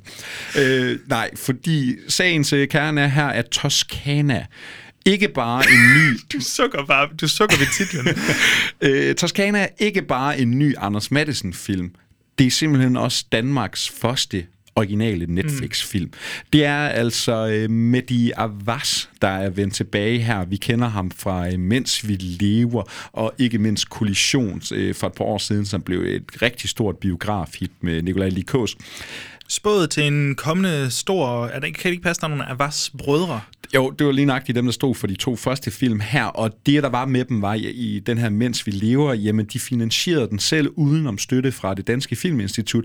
Jeg tror, den kostede 6 millioner kroner, hvilket er sindssygt meget for Ja. en film, du selv finansierer i Danmark. Og så fik de jo en masse stjerner med. øh, Bent Fabricius Bjerre, han skrev noget Godfather-klingende musik. Altså, der var store kræfter på spil her. Og det fører man så videre i øh, kollision, hvor man selvfølgelig får lidt mere arbejde Og hvad synes du om kollision meget hurtigt? Ja, men skal vi ikke bare tage den med det samme? øh, Mehdi Avas, al respekt for, hvor du er nået til i din karriere, al respekt for, hvor meget dig og dine brødre og samarbejdspartnere, I har kunne stable op på benene for jer selv, og øh, jeg må bare sige, for mig, der er lidt for meget øh, sovs og fløde i de her film. Altså, de gør sig virkelig i melodrama, og det skal man jo have lov til. Det er bare ikke lige noget for mig. Jeg synes, der er lidt for mange øh, tårer på spil her. Jeg synes, der er lidt for meget øh, overdramatisk skuespil. Og skal vi bare lægge øh, svisken på disken, så synes jeg sådan en film som Kollision, det er en af de bedste So Bad It's Good film, der er kommet de Okay. seneste år. Altså, jeg synes, det Spændende. er et decideret magtværk. I'm sorry. Så man kan jo selvfølgelig håbe, at Toscana det bliver filmen, hvor Mehdi Avas, han altså overvinder mig. Øh, brødrene er ikke med. Han har ligesom selv stået for den her, i hvert fald at instruere. De har skudt noget af den i Aarhus, hvor du og jeg står lige nu, Joachim. Og så har de altså skudt rigtig meget af den her film i Toscana, fordi... Åh, oh, det var godt. det mindste. Hvorfor ikke bruge Adam Sandler-metoden til at lave film?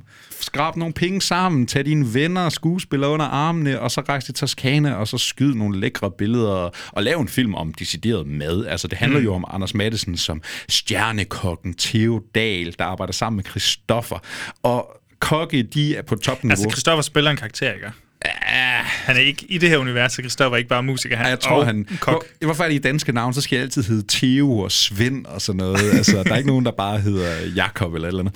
Nå, øh, de, øh, ja, Theo her, han er jo top Michelin-kok, ikke? Så han er pisse sur, han er stresset, han råber alle, han er så kliché-kok, som man overhovedet kan være, og han har et distanceret øh, forhold til sin far, og Gita Nørby er hans mor, der sidder hjemme i stuen og giver ham lommefilosoferende råd til, hvordan man måske skal få styr på vreden. Kunne det være, at man arvede et hus af sin øh, forhatte far i Toskana? Kan man tage ned og renovere det, eller sælge det, eller lave en restaurant ud af det? Kan man finde glæden i det der solrige, lækre øh, by by der, og måske står der også en sød kvinde dernede og venter på en. Spændende. Netflix, de serverer, hvad der kunne have været en træretters øh, gastronomisk oplevelse her, men det bliver altså en stor, fæl, stinkende lort. Jesus Christ. Fordi der er absolut intet at komme efter her. Det her, det er 90 minutters close-up af, jamen, lækker mad, og det er jo fint nok at se på. Lækker ost, jamen, det er jo fint nok at se på. Lækker vin, jamen, det smager jo sikkert dejligt fra Anders Madsen, der får lov til at tylde det. Men filmisk og dramatisk og emotionelt og underholdningsmæssigt er der absolut intet at komme efter her. Det her, det er kliché på kliché. Det er dig som ser, der bliver sovset ind i melodrama, og sovsekanden, den er fyldt op til randen her. Jeg kan ikke holde det ud. Men hvad, hvad med stilen? Altså, er der, er der ikke noget fedt der? Altså, de filmer i Toskana, det er en lækker location, der må der være, altså, der må der være noget fedt at se på. Jamen, jeg ved ikke, om de ikke kunne få dronen med på øh, flyet eller kranen eller et eller andet. Det her, det er så flat, det er så kedeligt. Det ligner bare sådan en øh, tavlig reklame-ferievideo, altså en reklame for, ja, rejse til Toskana og have det lige så fedt som Anders Madsen, der får lov til at spise lækker mad. Og Anders Madsen... Jeg skulle lige til at spørge, hvad med ham? Han er jo altså ternet, han er jo ternet, han er jo ternet ninja. Altså han er jo det jeg, mest skal, jeg ved indbringende- godt, det er en øh, dødssynd i Danmark at sige, jeg er ikke super stor fan af Anders Madsen, hverken som komiker eller skuespiller, øh, øh, og det er nok bare mig, der står alene med den, men helt neutralt set, jeg synes ikke, Anders Madsen, han kommer med ret meget her, og jeg synes heller ikke, han får ret meget at arbejde med. Det er måske mere der, problemet ligger. Det her, det er så forudsigeligt, det er så klichéfyldt, det er så dumt, det er så fuldstændig ligegyldigt. Altså. Og så kan det godt være, at Toskana den ser lækker ud, og maden er god, men øh, som ser, så får du altså ikke noget for pengene her. Så hellere tage på McDonald's. jeg hører det. Jeg er meget spændt på, på hvad den skal have stjerner. Man kunne jo godt være den flinke, rare anmelder, der siger, ah, men to stjerner, fordi der er et solrigt øh, skud af et lækker Toskana, og Anders Madsen, han er trods alt flået derned og spist den der øh, gamle ost. Det bliver en stinker, det her. Jeg er nødt til at give den en stjerne. Jeg kan ikke øh, komme længere op. Toskana på Netflix. Lad det endelig ikke være Danmarks sidste originale Netflix-film, fordi vi skal kunne gøre bedre. I am in no mood to repeat myself. I am the only one who can keep this ship on a straight keel. You need me intact. Voyaging through strange eons of thought and trying to communicate. What the fuck is that? We're soldiers, not fucking archaeologists.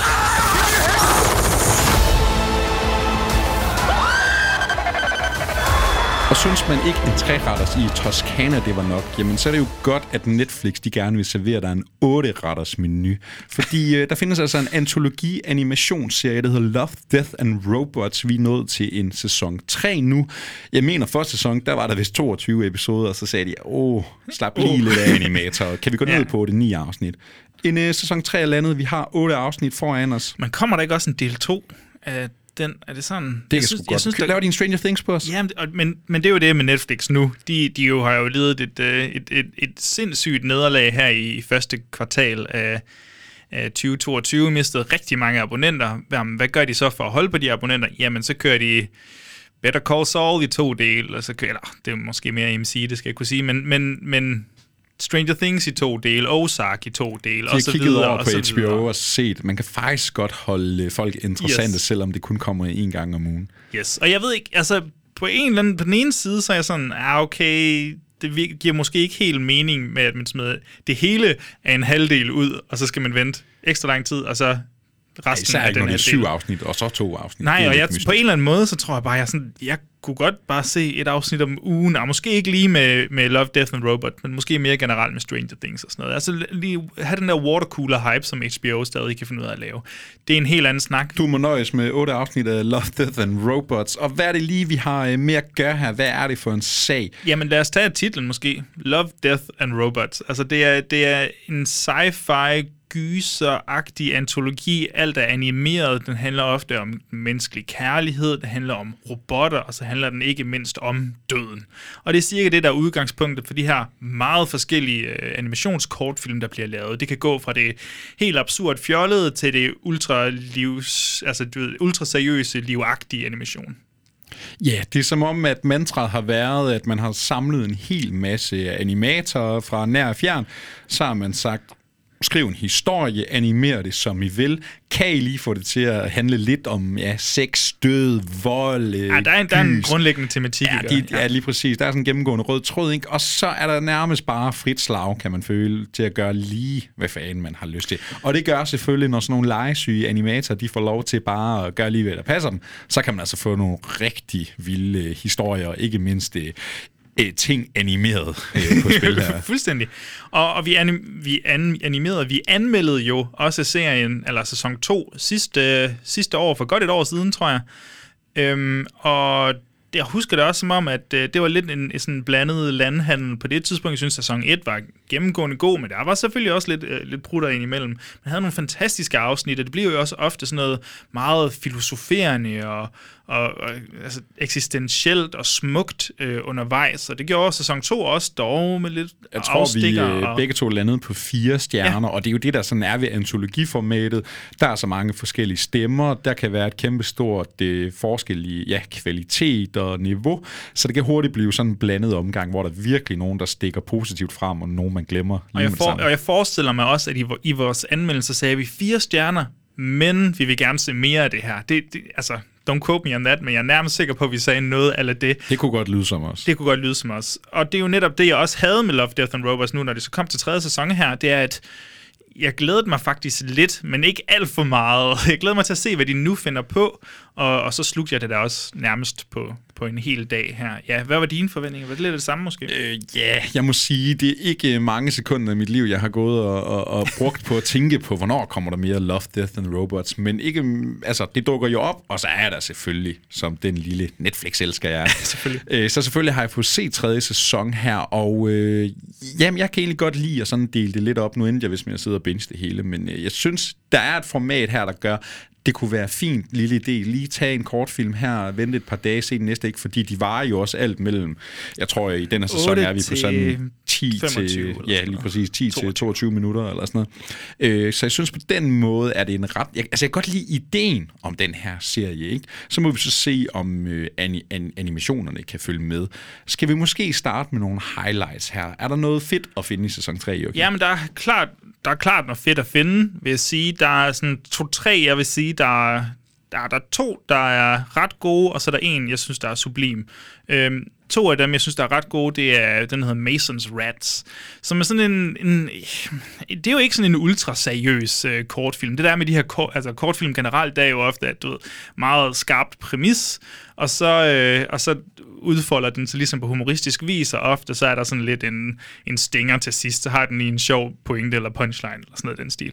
Og den her, den handler om, ja, Mason's Rats, så det er Mason, der bor på en farm, han, han har et rotteproblem, men det er altså nogle virkelig barske rotter, så han hyrer sådan en, hvad skal man kalde det, altså et, et selskab nærmest, et, et firma, sådan en kæmpe konglomerat, der, er, der har designet robotter til at slå de her rotter ihjel. Og så er der ligesom en, Ja, en, jeg tror det bedste ord at sige, så er der ligesom en evolution i, i den her slåskamp, og, og selvfølgelig en rigtig god afslutning, og en fed animationsstil, hvor der bare er sådan ultra blodig samtidig. Ja, ja. Den, den synes jeg er ret fed. Den øh, havde jeg det også ret fedt med. Det er i hvert fald... Ja, jeg synes generelt, det der var med den her sæson, den var ret voldelig. Altså, Ja, det alle episoderne har meget vold i sig, Ja. og meget blod i sig.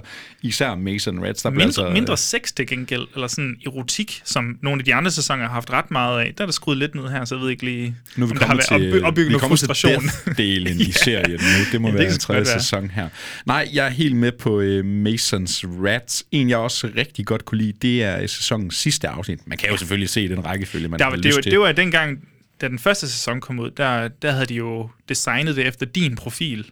Ja, det er rigtigt. Så shufflede den Ja, så shufflede den afhængig af, ja. hvem det er. Det tror jeg måske, de er gået lidt væk fra her. Jeg synes, den er meget sådan strømlignet. Altså, for alle ligner det. Måden, de, når jeg kigger ind på Letterboxd, så kan jeg i hvert fald se, at folk ofte har set den i samme rækkefølge. Jeg tror, jeg er lidt mærkelig, for jeg ser dem sådan, altså Jamen, det for gjorde jeg også fordi selv. jeg sådan tænk, jeg kigger lige på billederne, de der embed-videoer. Nå, hvad ser meget- fedest ud? Jeg kigger også bare sådan på meget tid, det egentlig lige tager. Sådan. Er de lyst til 22 minutter nu? Eller? Nå, nøjagtigt, Men, hvad, øh, hvad sagde du, Jibaro? Sidste afsnit, ja, Jibaro, det handler om den her øh, døve mand. Vi er i sådan noget, hvad hedder de der øh, spanske Concador, Ja. ja. Inquisitor, Ja. jeg ved det ikke. Conquistador.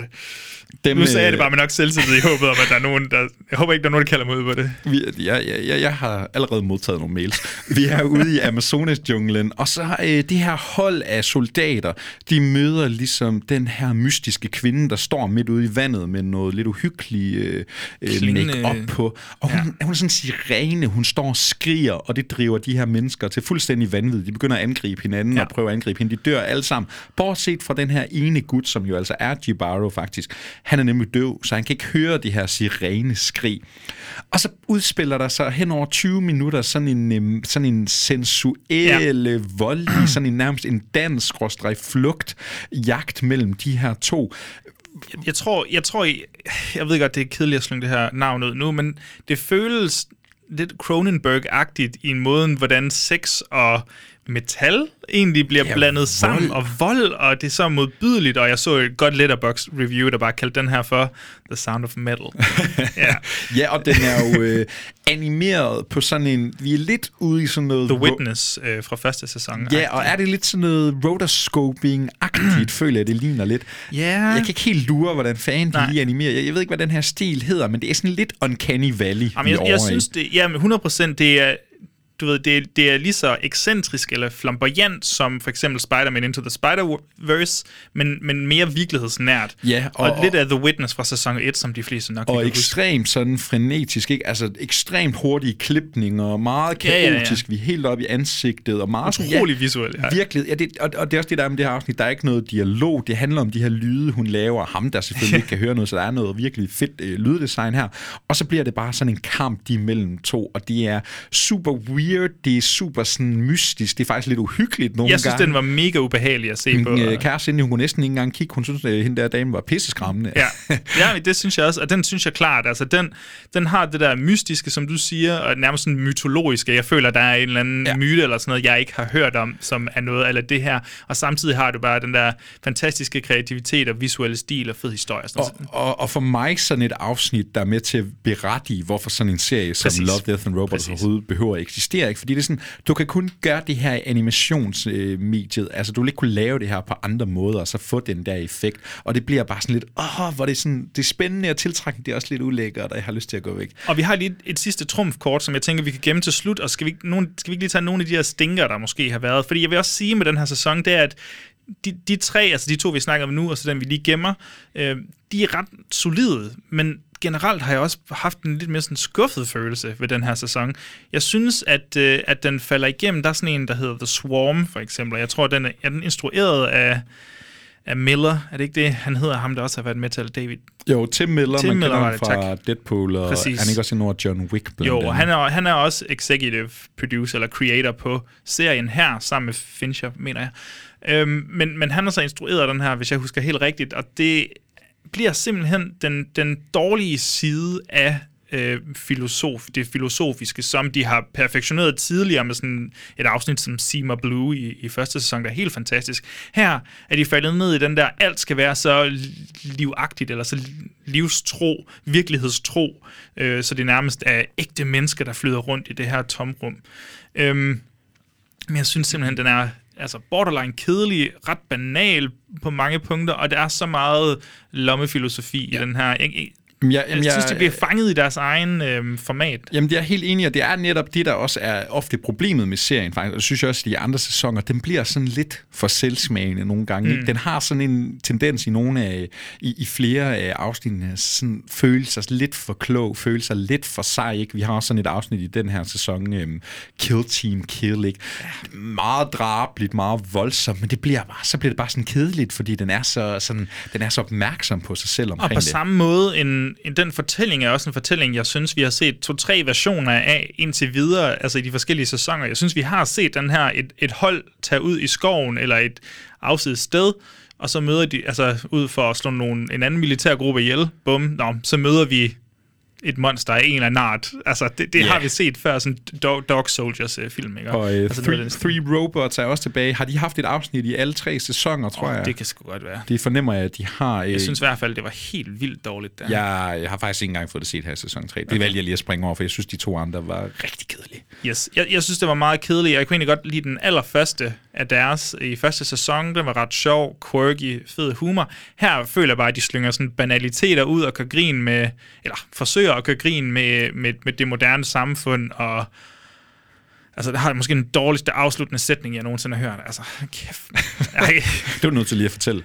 Ej jeg spoiler afsnittet, men, men det kan okay, jeg jamen, ikke. Så skal jeg hjem og se det alligevel. Ja, det, er- det er rimelig cringe. Jeg vil lige nævne det afsnit, der hedder The Very Pulse of the Machine. Jeg kan fornemme ud på internettet, folk er lidt splittet omkring Ja, det her. det var jeg er- heller ikke. Jeg var der heller ikke Du var ikke til det? Jeg synes faktisk, det var ret fedt. Øh, en, øh, Animationsstilen var fin. En astron ja, der er vi lidt ude i noget sådan noget rotoscoping-agtigt. Ligner det lidt øh, sådan noget... Oh, Men jeg synes også lidt anime-agtigt. Ej, Ja, det måske jeg endda. Handler om en øh, astronaut, der styrter ned på en planet, og hvad, er hun nødt til at tage noget stoffer for ligesom at kunne holde sig i live. Ja, hun er jo beskadiget. så hun, det bliver sådan en øh, ørkenvandring på den her Syretrip, mystiske ja. planet, et syretrip. Ja. Jeg synes, den var super stemningsfuld, og øh, kunne ret godt lide at være i det. Den synes jeg virkelig var fed. Men der tror jeg også, den bevægede sig over til det der filosofiske noget, hvor jeg var sådan lidt, uh, ja, den, den fik mig ikke lige helt. Jeg kunne godt lide Night of, nej, hvad er det? Hvad hedder den? Night of the Mini Dead. Night of the Mini Dead, thank you. Den kunne jeg godt lide. Lidt quirky, altså den er ikke dyb eller noget som helst. Der er, det er virkelig strippet for alt, der hedder Afsnit, eller, noget. sæsonens korteste afsnit. Yes, men, men det er bare sådan en miniatyr øhm, stop motion øh, fortælling nærmest omkring dem, vi har, den slags zombie-fortælling, vi har set tusind gange før. Ja. Jeg synes bare, det var endnu et nyt... Jeg troede ikke, man kunne lave nye zombie-film, men jeg synes, det var, det var ret sød. Og så tror jeg, der er et afsnit, Ja, du rigtig det? gerne vil snakke om, fordi der er nemlig øh, et afsnit i den her sæson, der virkelig har taget verden med storm. Ikke? Ja, fordi, fordi- executive producer David Fincher, han skulle selvfølgelig også lige have lov til at instruere sit eget afsnit, og der har vi altså det afsnit, der hedder Bad Traveling. Og jeg tror, så godt som de fleste er enige om, det her det er sæsonens bedste afsnit. Det tror jeg. Jeg tror også, der er nogen, der vil ud og postulere, at det er øh, seriens bedste afsnit. Og det ved jeg ikke nødvendigvis, som det er, men jeg, jeg vil sige, jeg var, jeg var meget glad for den her, hvor man følger en, en flok, øh, hvad hedder det, hvad hedder det? sejlere. Hvorfor jeg ved ikke, hvad det hedder? Søfolk. Søfolk, tak. Søhulk. Sømænd, ja. Sømænd. Sømænd på en, en båd ude i havet, og så, øh, og så dukker der lige pludselig sådan en motherfucking kæmpe stor Lovecraft-agtig krabbe op og bare ultrasmad. Eller ikke lige pludselig, vi starter en medias En res. Thanapod Thanapod, tak.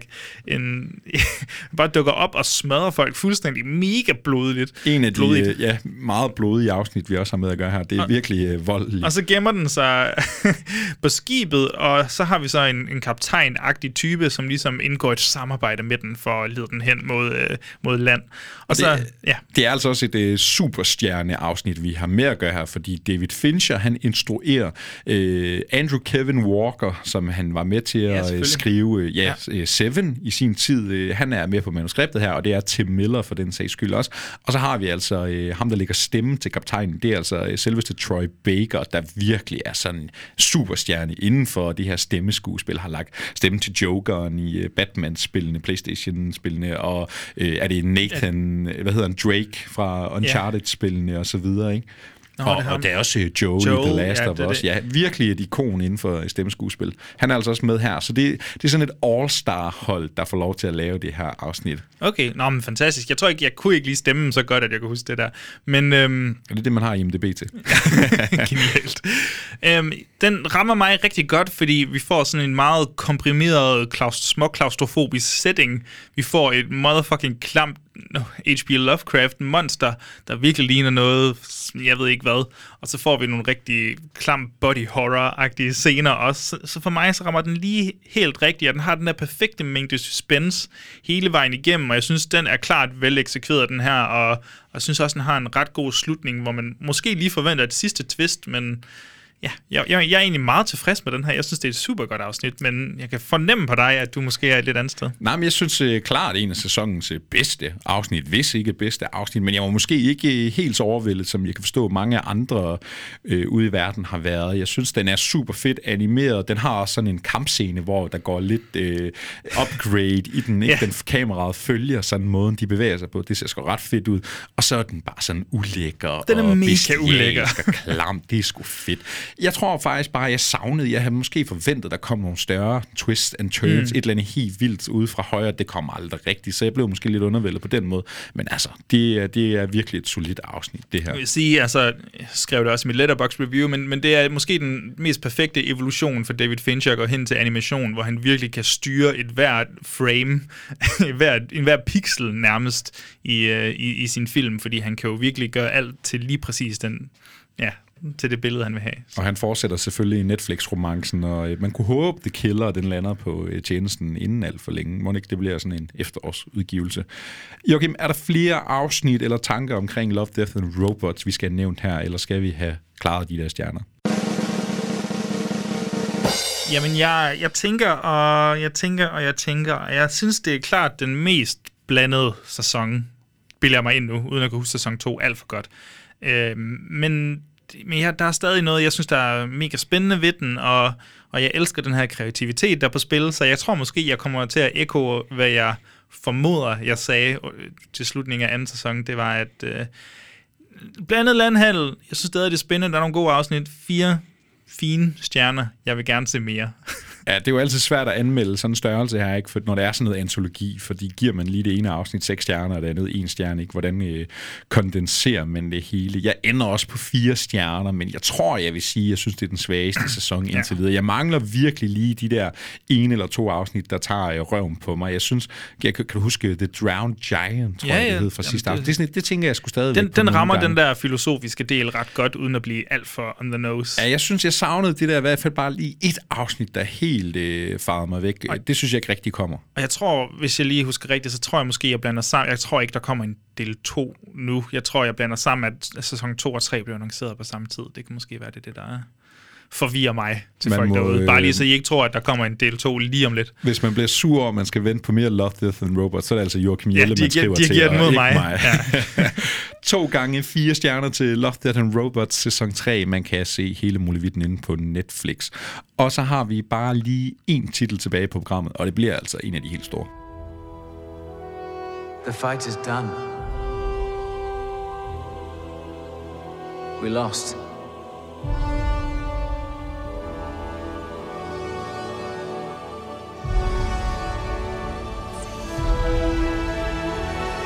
Stay hidden.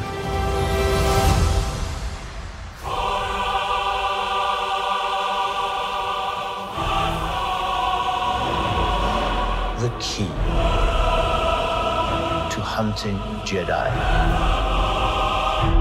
is patience. Du, du, du, du, du, du, du, du, du. Hvad så, Joachim? Er du klar til, at Star Wars de altså er tilbage? Om Eller de, nu omtaler jeg Star Wars, som om det var kæft, sådan en man, jeg har eddermame glem, glem, glædet mig til, at der skulle komme noget nyt Star Wars. Det er som om, man ikke har snakket om det i mange år, ikke? Jo, og det er der måske også en årsag til. Fordi jeg, jeg tror for mig, så er Star Wars, det har mistet al magi nærmest. Altså, jo, der Du har er været... bare begyndt at kritisere dem, før vi overhovedet har sat noget i gang her i anmeldelsen. Jamen fuldstændig. Vi skulle snakke om Obi-Wan. Det tænker jeg, at folk er klar på med den trailer, vi lige har haft. Men jeg vil sige, for mig, jo, Mandalorian, super fint. Det kan jeg egentlig godt lide, men jeg synes at allerede sæson 2 er sådan ved at blive meget det samme. Øhm, men, men alle de foranværende film og, og hvad det nu ellers, jeg har ikke set The Book of Boba Fett for at være ærlig, men jeg synes meget, at Star Wars har mistet magien for mig. Jeg var jo stor fan som 14, 15, 16-årig knægt, hvor jeg bare så alle filmene på repeat nærmest. Altså, jeg synes, de var fantastiske, og så glædede jeg også mig til de nye film, da de kom ud, og jeg tror, jeg synes, den første var rigtig fin, og Last Jedi var jo også et, en film, en slags film, og The Rise of Skywalker var et kæmpe magtværk. Så det er cirka min rejse med Star Wars. Så jeg glædede mig ikke synderligt meget til Obi-Wan Kenobi-serien. Jeg synes, det var okay, det, det lyder da ret spændende. Men ja, man kan sige, at det store salgsargument ved Obi-Wan Kenobi-sagen har jo selvfølgelig været, vi får Ewan McGregor tilbage i øh, den ikoniske rolle, og Hayden Christensen, han vender altså også tilbage som øh, Darth Vader. Så der har selvfølgelig været øh, skabt en masse fan-hype her.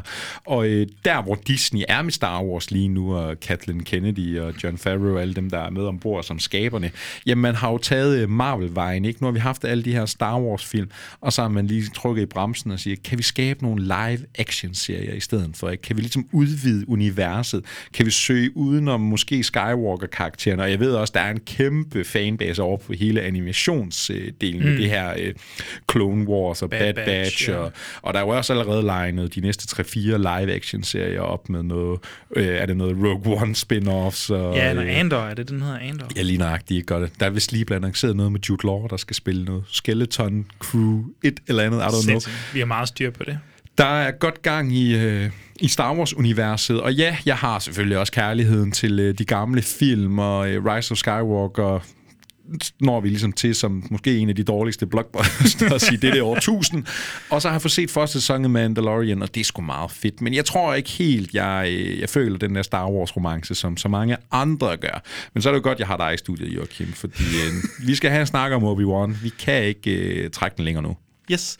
Jamen, Obi-Wan, han er jo så tilbage i, hvad der foregår imellem afs- eller, øh, episode 3 og episode 4, må det være. Han har afleveret Luke Skywalker på øh, Tatu- Tatooine, sure, øh, sammen med, med, med, med Owen Lars, spillet af Joel Edgerton, som også øh, vender tilbage. Og så går Obi-Wan sådan lidt rundt øh, forvirret, fordi han kan jo ikke være Jedi efter Order 66 er blevet executed, og alle Jedi's, eller der nu døde, døde, men så er der lige nogen, der overlever, så han kan ikke rigtig vise sig som den Jedi, han er, så han går lidt i smug. Øh, ja, og så er der selvfølgelig også en Princess Leia, som er på en anden planet sammen med Organa-familien. Ja, så de er altså øh, små børn på det her tidspunkt, og Anakin Skywalker, han lurer jo ud i kulissen. Han, øh, da vi forlader ham i øh, ja, tredje film, der er han jo lige blevet om til Darth Vader, ikke? Yes. The baddest of the baddest.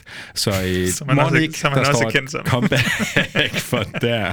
Og hvad er så historien her? Jamen, det er øh, Obi-Wan, der jo lever i eksil, ikke? Han lever i skjul, men, øh, øh, hvad skal man sige, Sith fyrsterne... De her Inquisitors...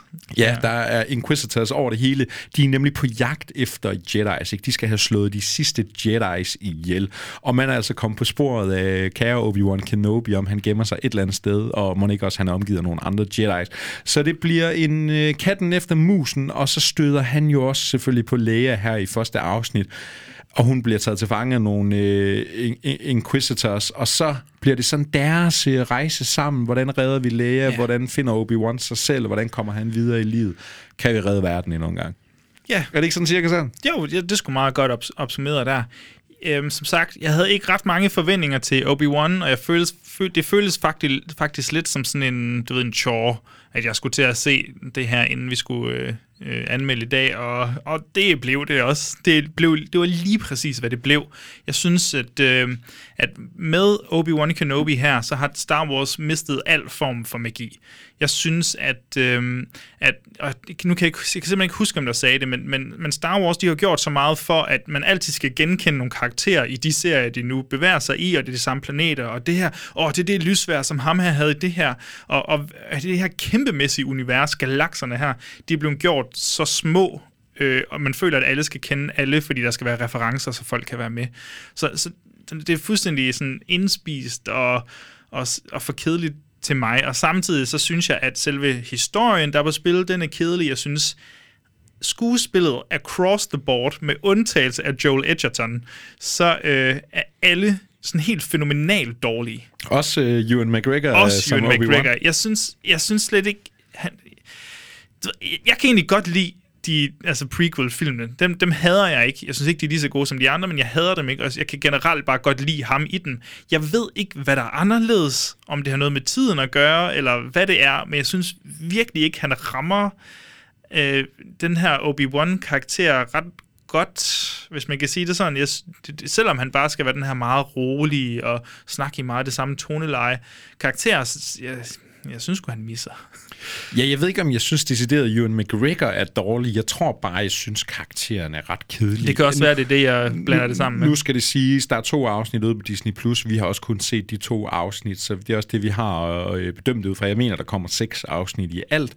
Øh, ja, jeg synes generelt, tendensen med den her serie er, at det hele, det føles sgu lidt flat, ikke? Man har lavet det op til det Obi-Wan. Nu går vi om noget tilbage til de originale karakterer, ikke? Vi tager direkte ud af filmene, vi kender, og fortæller en historie og fortsætter den herfra. Jeg, jeg synes, der er en livs, livløshed blandt alle i den her serie. Det er komplet flat. Replikkerne bliver leveret gumbetung. De her skurke. Øh, Jeg synes egentlig, Moses Ingram, der spiller den ene af de her Inquisitors, øh, kvinden her, hun gør det egentlig meget fint, men, men det er så, øh, det er sådan, åh, det er bare tacky. Det er bare jeg, jeg synes, kedeligt. altså, jeg kan godt se, hvad du mener. Jeg synes bare heller ikke, hun passer ind i universet. Altså, hendes karakter føles så, så skurk fra en anden, altså fra en Marvel-serie måske, eller et eller andet, føles så anderledes i forhold til, til Star Wars. Og, og det sigende ikke, hvor meget de netop er blevet ramt af det der Marvel-syndrom, ikke? Fordi vi, vi er endt ud i det der nu, nu får alle deres egen live-action tv-serie, og så kan de dukke op i en eller anden film før eller senere, hvad end de nu beslutter sig for, de der store producer, at der skal være relevant. Men så bliver det bare sådan en, sådan en øh, intetgørelse af, af at der er ikke rigtig noget, der betyder noget. Det bliver bare det samme igen og igen. Hvor vildt er det, at at man laver The Mandalorian for to-tre år siden, og så Obi-Wan, den laver fuldstændig den samme fortælling. Jamen, Mandalorian har Baby Yoda, han skal tage sig af. Nu skal Obi-Wan tage sig af Baby Leia, ikke? Altså, og så kan vi alle sammen synes, hun er nu der sød. Jeg synes, hun spiller... Åh, det er jeg ikke havde, alt, godt, jeg havde her. altid at jeg havde altid at skide på børn, skulle jeg til at sige. Øh, det havde jeg både... Men du elsker at svine Jeg havde bogstaveligt talt at skide på børn. Men du elsker svinebørn til, så hader derfor... svinebørn til. Øh, så derfor synes jeg lidt, det er hårdt at bebrejde hende. Men man kan bare se, hvor hårdt, at instruktøren prøver at gå efter den her gammelkloge, øh, ret spydige bør- barnekarakter. Og Jamen, det fungerer og, bare overhovedet ikke. Heller ikke i dynamikken Nej, med og jeg McGregor. synes, altså, jeg på synes bare ikke, det manuskriptplan er det decideret dårligt, ikke? Fordi, når, hvordan får du Obi-Wan til at være aktiv igen? Hvordan får du ham til at føle noget igen? Når han skal da tage sig af et lille uskyldigt barn, og så bliver det, øh, så opblomstrer der et liv der igen. Altså, jeg synes, det er Det piskeligt. føles bare som sådan noget, ala, altså nu har jeg ikke så godt styr på Star Wars mytologien, men sådan et, hvor har vi et hul i, i du ved, i mytologien? Altså, hvor kan vi smide Obi-Wan hen et eller andet sted? Åh, oh, der er noget med Leia, det nævnte de vist ikke rigtig så meget om i de originale film. Det passer lige perfekt til, at vi kan smide en lille 8 timers øh, serie herind. Og så har Star Wars jo altid gjort sig godt med, at den også har nogle øh, actionscener og noget drama og så videre. Hvordan synes du, det står til her i de sidste, eller første to afsnit? Øh, jeg synes, at slutningen af første afsnit må det være, har den- den måske mest, det mest pinlige såkaldte action-sekvens, eller chase-sequence, en jagtsekvens, jeg nogensinde har set. Altså med nogle, altså, de er så ikke Inquisitors, de er, du ved, sådan nogle legemorder eller sådan noget.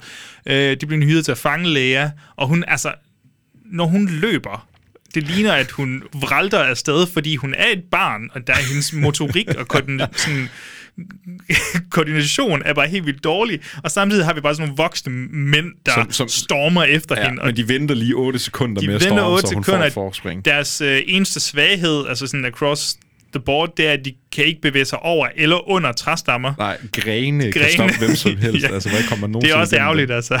Ja, og den gør det faktisk igen i, i andet afsnit. Der er også en Ja. virkelig langsom uh, chase sequence med det her lille stakkels barn. Og, og det ligner seriøst noget, sådan ud af noget Benny Hill. Øh, det er sådan helt vildt komisk, når man ser det. Det ligner en spoof. Og det samme har jeg også med måden, de snakker der på. Altså, det er sådan virkelig...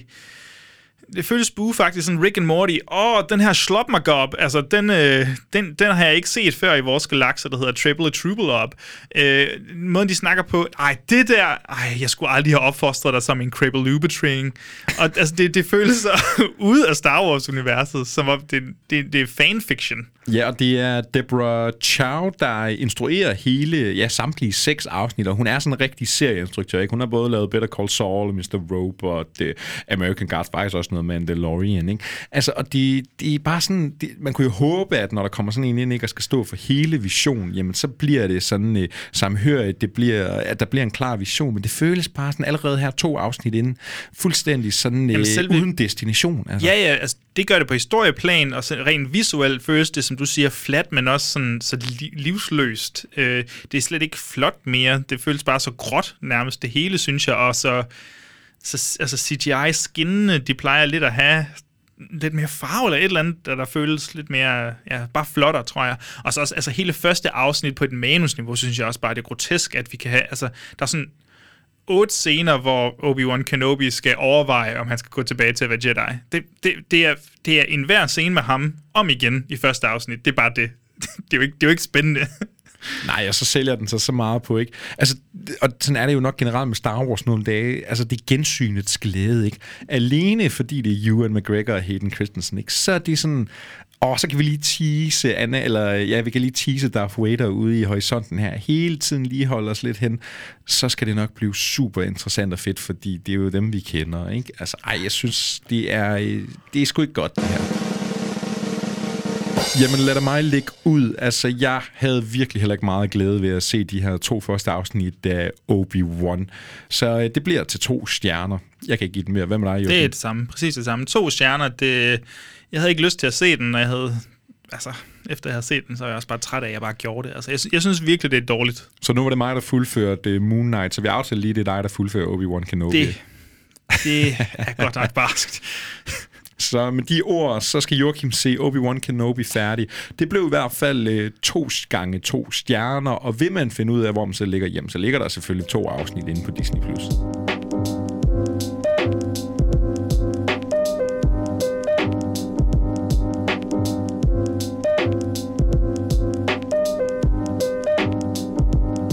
Og skønne kære lytter, så får du altså ikke mere øh, movie podcast for pengene i dag, men så fik du da også en Ray Liotta hyldest og en masse stjerner, fordi det kunne altså blive til både fem og en øh, sjælden topkarakter til Everything Everywhere All at Once. Den kan man stadigvæk nok lige nå at se i biografen, hvis man nu skynder sig. Så havde vi øh, Nødepatruljen, jeg havde set, jeg gav den tre store nødder, fordi øh, der er altså noget at tjekke ud herovre på Disney. Joachim, du fløj ind i biografen og så Top Gun Maverick. Det var ret fedt, fordi du gav den altså. Fem store stjerner. Og Stranger Things sprang vi videre til, der var landet en sæson 4. Vi har fået de første syv afsnit. Det var en øh, blandet fornøjelse, men vi ender med at hænge fast i Hawkins. Vi vil gerne se mere. Ja, dobbelt fire stjernet to gange fire stjerner. Toscana, lad os ikke bruge for meget tid her. Det her, det var en øh, kaloriefattig enstjernet oplevelse. Det kan vi ikke bruge til noget. Love, Death and Robots, lidt mere gang i den. Derover en masse forskellige animationer. Det blev til to gange fire stjerner. To gange fire, ja. Og så slutter vi altså af med Obi-Wan. To kedelige stjerner. To gange to. Det var fandme kedeligt meget blandet øh, episode her, føler jeg. Altså, der er nogle, nogle klare film, man skal søge efter, og, og Netflix kører meget sådan en, en midterstil, lige indtil den kører Toscane, som bare rammer bunden fuldstændig. Men Disney, de det, det er som om, den måde, vi har rangeret titlerne på, så er vi bare gået i sådan en kurve ned ad bakke ja. hele vejen nærmest. Ja. Det, øh, ja, det må sgu gøre bedre næste gang. Nogle store titler, altså helt vildt pakket, og, og, men vi er ikke færdige med, med at anmelde her om et par uger, så tænker jeg, at vi træder tilbage. Så skal vi i gang med at anmelde igen. Ja, jeg tror, der kommer nogle flere, lidt mere kunstneriske film på programmet. Ja, vi skal både se en Alex Garland, men Red Rocket, som, som vi, har... så for et halvt år ja, siden. som vi ikke har snakke om. den kan vi endelig få lov til at gå i kød på. Og så kommer der altså også noget The Boys, så vi er ikke færdige med det der voldelige, øh, superhelte, mm. sci-fi-agtige noget. Det kan man se frem til i næste standard-episode. Men hvad skal vi egentlig lave næste gang, Joachim? Vi skal have afsluttet Paul Schrader-podcasten. Øhm, Folk, de sidder ude med rystende fingre. Ja, det gør de godt nok. Alle, alle 80 mennesker. altså, de er... Jeg, jeg håber, der er nogen, der glæder sig derude. Vi glæder os altså, både til at snakke om det, og også til at få det afsluttet, og ligesom øh, konkludere den her 50-årige periode, filmperiode for Paul Schrader, som vi altså, jeg tror aldrig jeg har forberedt mig så grundigt til, til noget som helst nogensinde før. det er eksamen, Paul Schrader eksamen, det er det skal virkelig, til det er nu. Det virkelig. Fordi vi er jo kommet til øh, nullerne, og ikke mindst årtiet, eller det kan man sige, at man ikke, man siger tierne. tierne. Vi er kommet til nullerne og tierne i Paul Schraders karriere, og nu skal vi altså øh, have sat en sløjfe på den her mands karriere. Så vi har rigtig mange film, vi skal snakke om, så man, skal, man kan altså glæde sig til en uh, tætpakket Paul Schrader gennemgang, når vi lige skal have gennemgået det sidste i den mands liv. Og det er jo, det, det er jo, der, det er jo så det positive ved, at det ikke nødvendigvis er det mest aktuelle i verden. Det er netop, at man kan jo altid, når som helst man har lyst, øh, lige lytte til første afsnit, del 1 vel at mærke, og så bare så har man hvad der ender med at blive 6-8 timers Paul's Radar podcast. Ja, det kan man jo altid kaste ud i. Er der lige en øh, film, du vil nævne, man skal glæde sig til? Øh, altså, dem vi skal snakke om her, jamen det, uh, ja, yeah, altså man kunne tage de moderne som First Reformed eller Card Counter, men jeg, jeg tror, jeg vil sige, øh, jeg glæder mig rigtig meget til at se The Canyons. det var også den, jeg ville have sagt. Så øh, må vi se, om det øh, bliver godt eller skidt. Jeg synes også, man skal se Autofocus. Det bliver jo øh, nullernes første film. Der er altså noget, øh, noget sjov og sex på spil her. Måske endda på samme tid. I hvert fald Paul Schrader, ham færdiggør vi næste gang, og så skal vi også til at lagt øh, planer for sommeren. Men øhm, kan man ikke vente på mere Movie Podcast, så hopper man selvfølgelig bare tilbage i arkiverne, eller så hopper man ind på movie.dk, hvor der er alle de der ting, vi normalt går og snakker om, og anmeldelser og Movie TV. I kender den gamle, den gamle sang. Og hop lige ind på iTunes, Instagram, Facebook. Giv et uh, follow, hvis man har lyst til det, og smid lige den der rating på iTunes. Det elsker vi altså, når I gør derude. Ja, vi har lige fået en kommentar, hvor der er en, en, en, en god filmpodcast med veloplagte værter og sådan ja, noget. Så. så går vi glade hjem. Så har vi, vi har bare i øje. Ja, for pokker. Så øh, gør endelig det, og så vil jeg bare sige tak for den her gang til dig, kære lytter, og tak til dig, Joachim, for du gad at se Obi-Wan.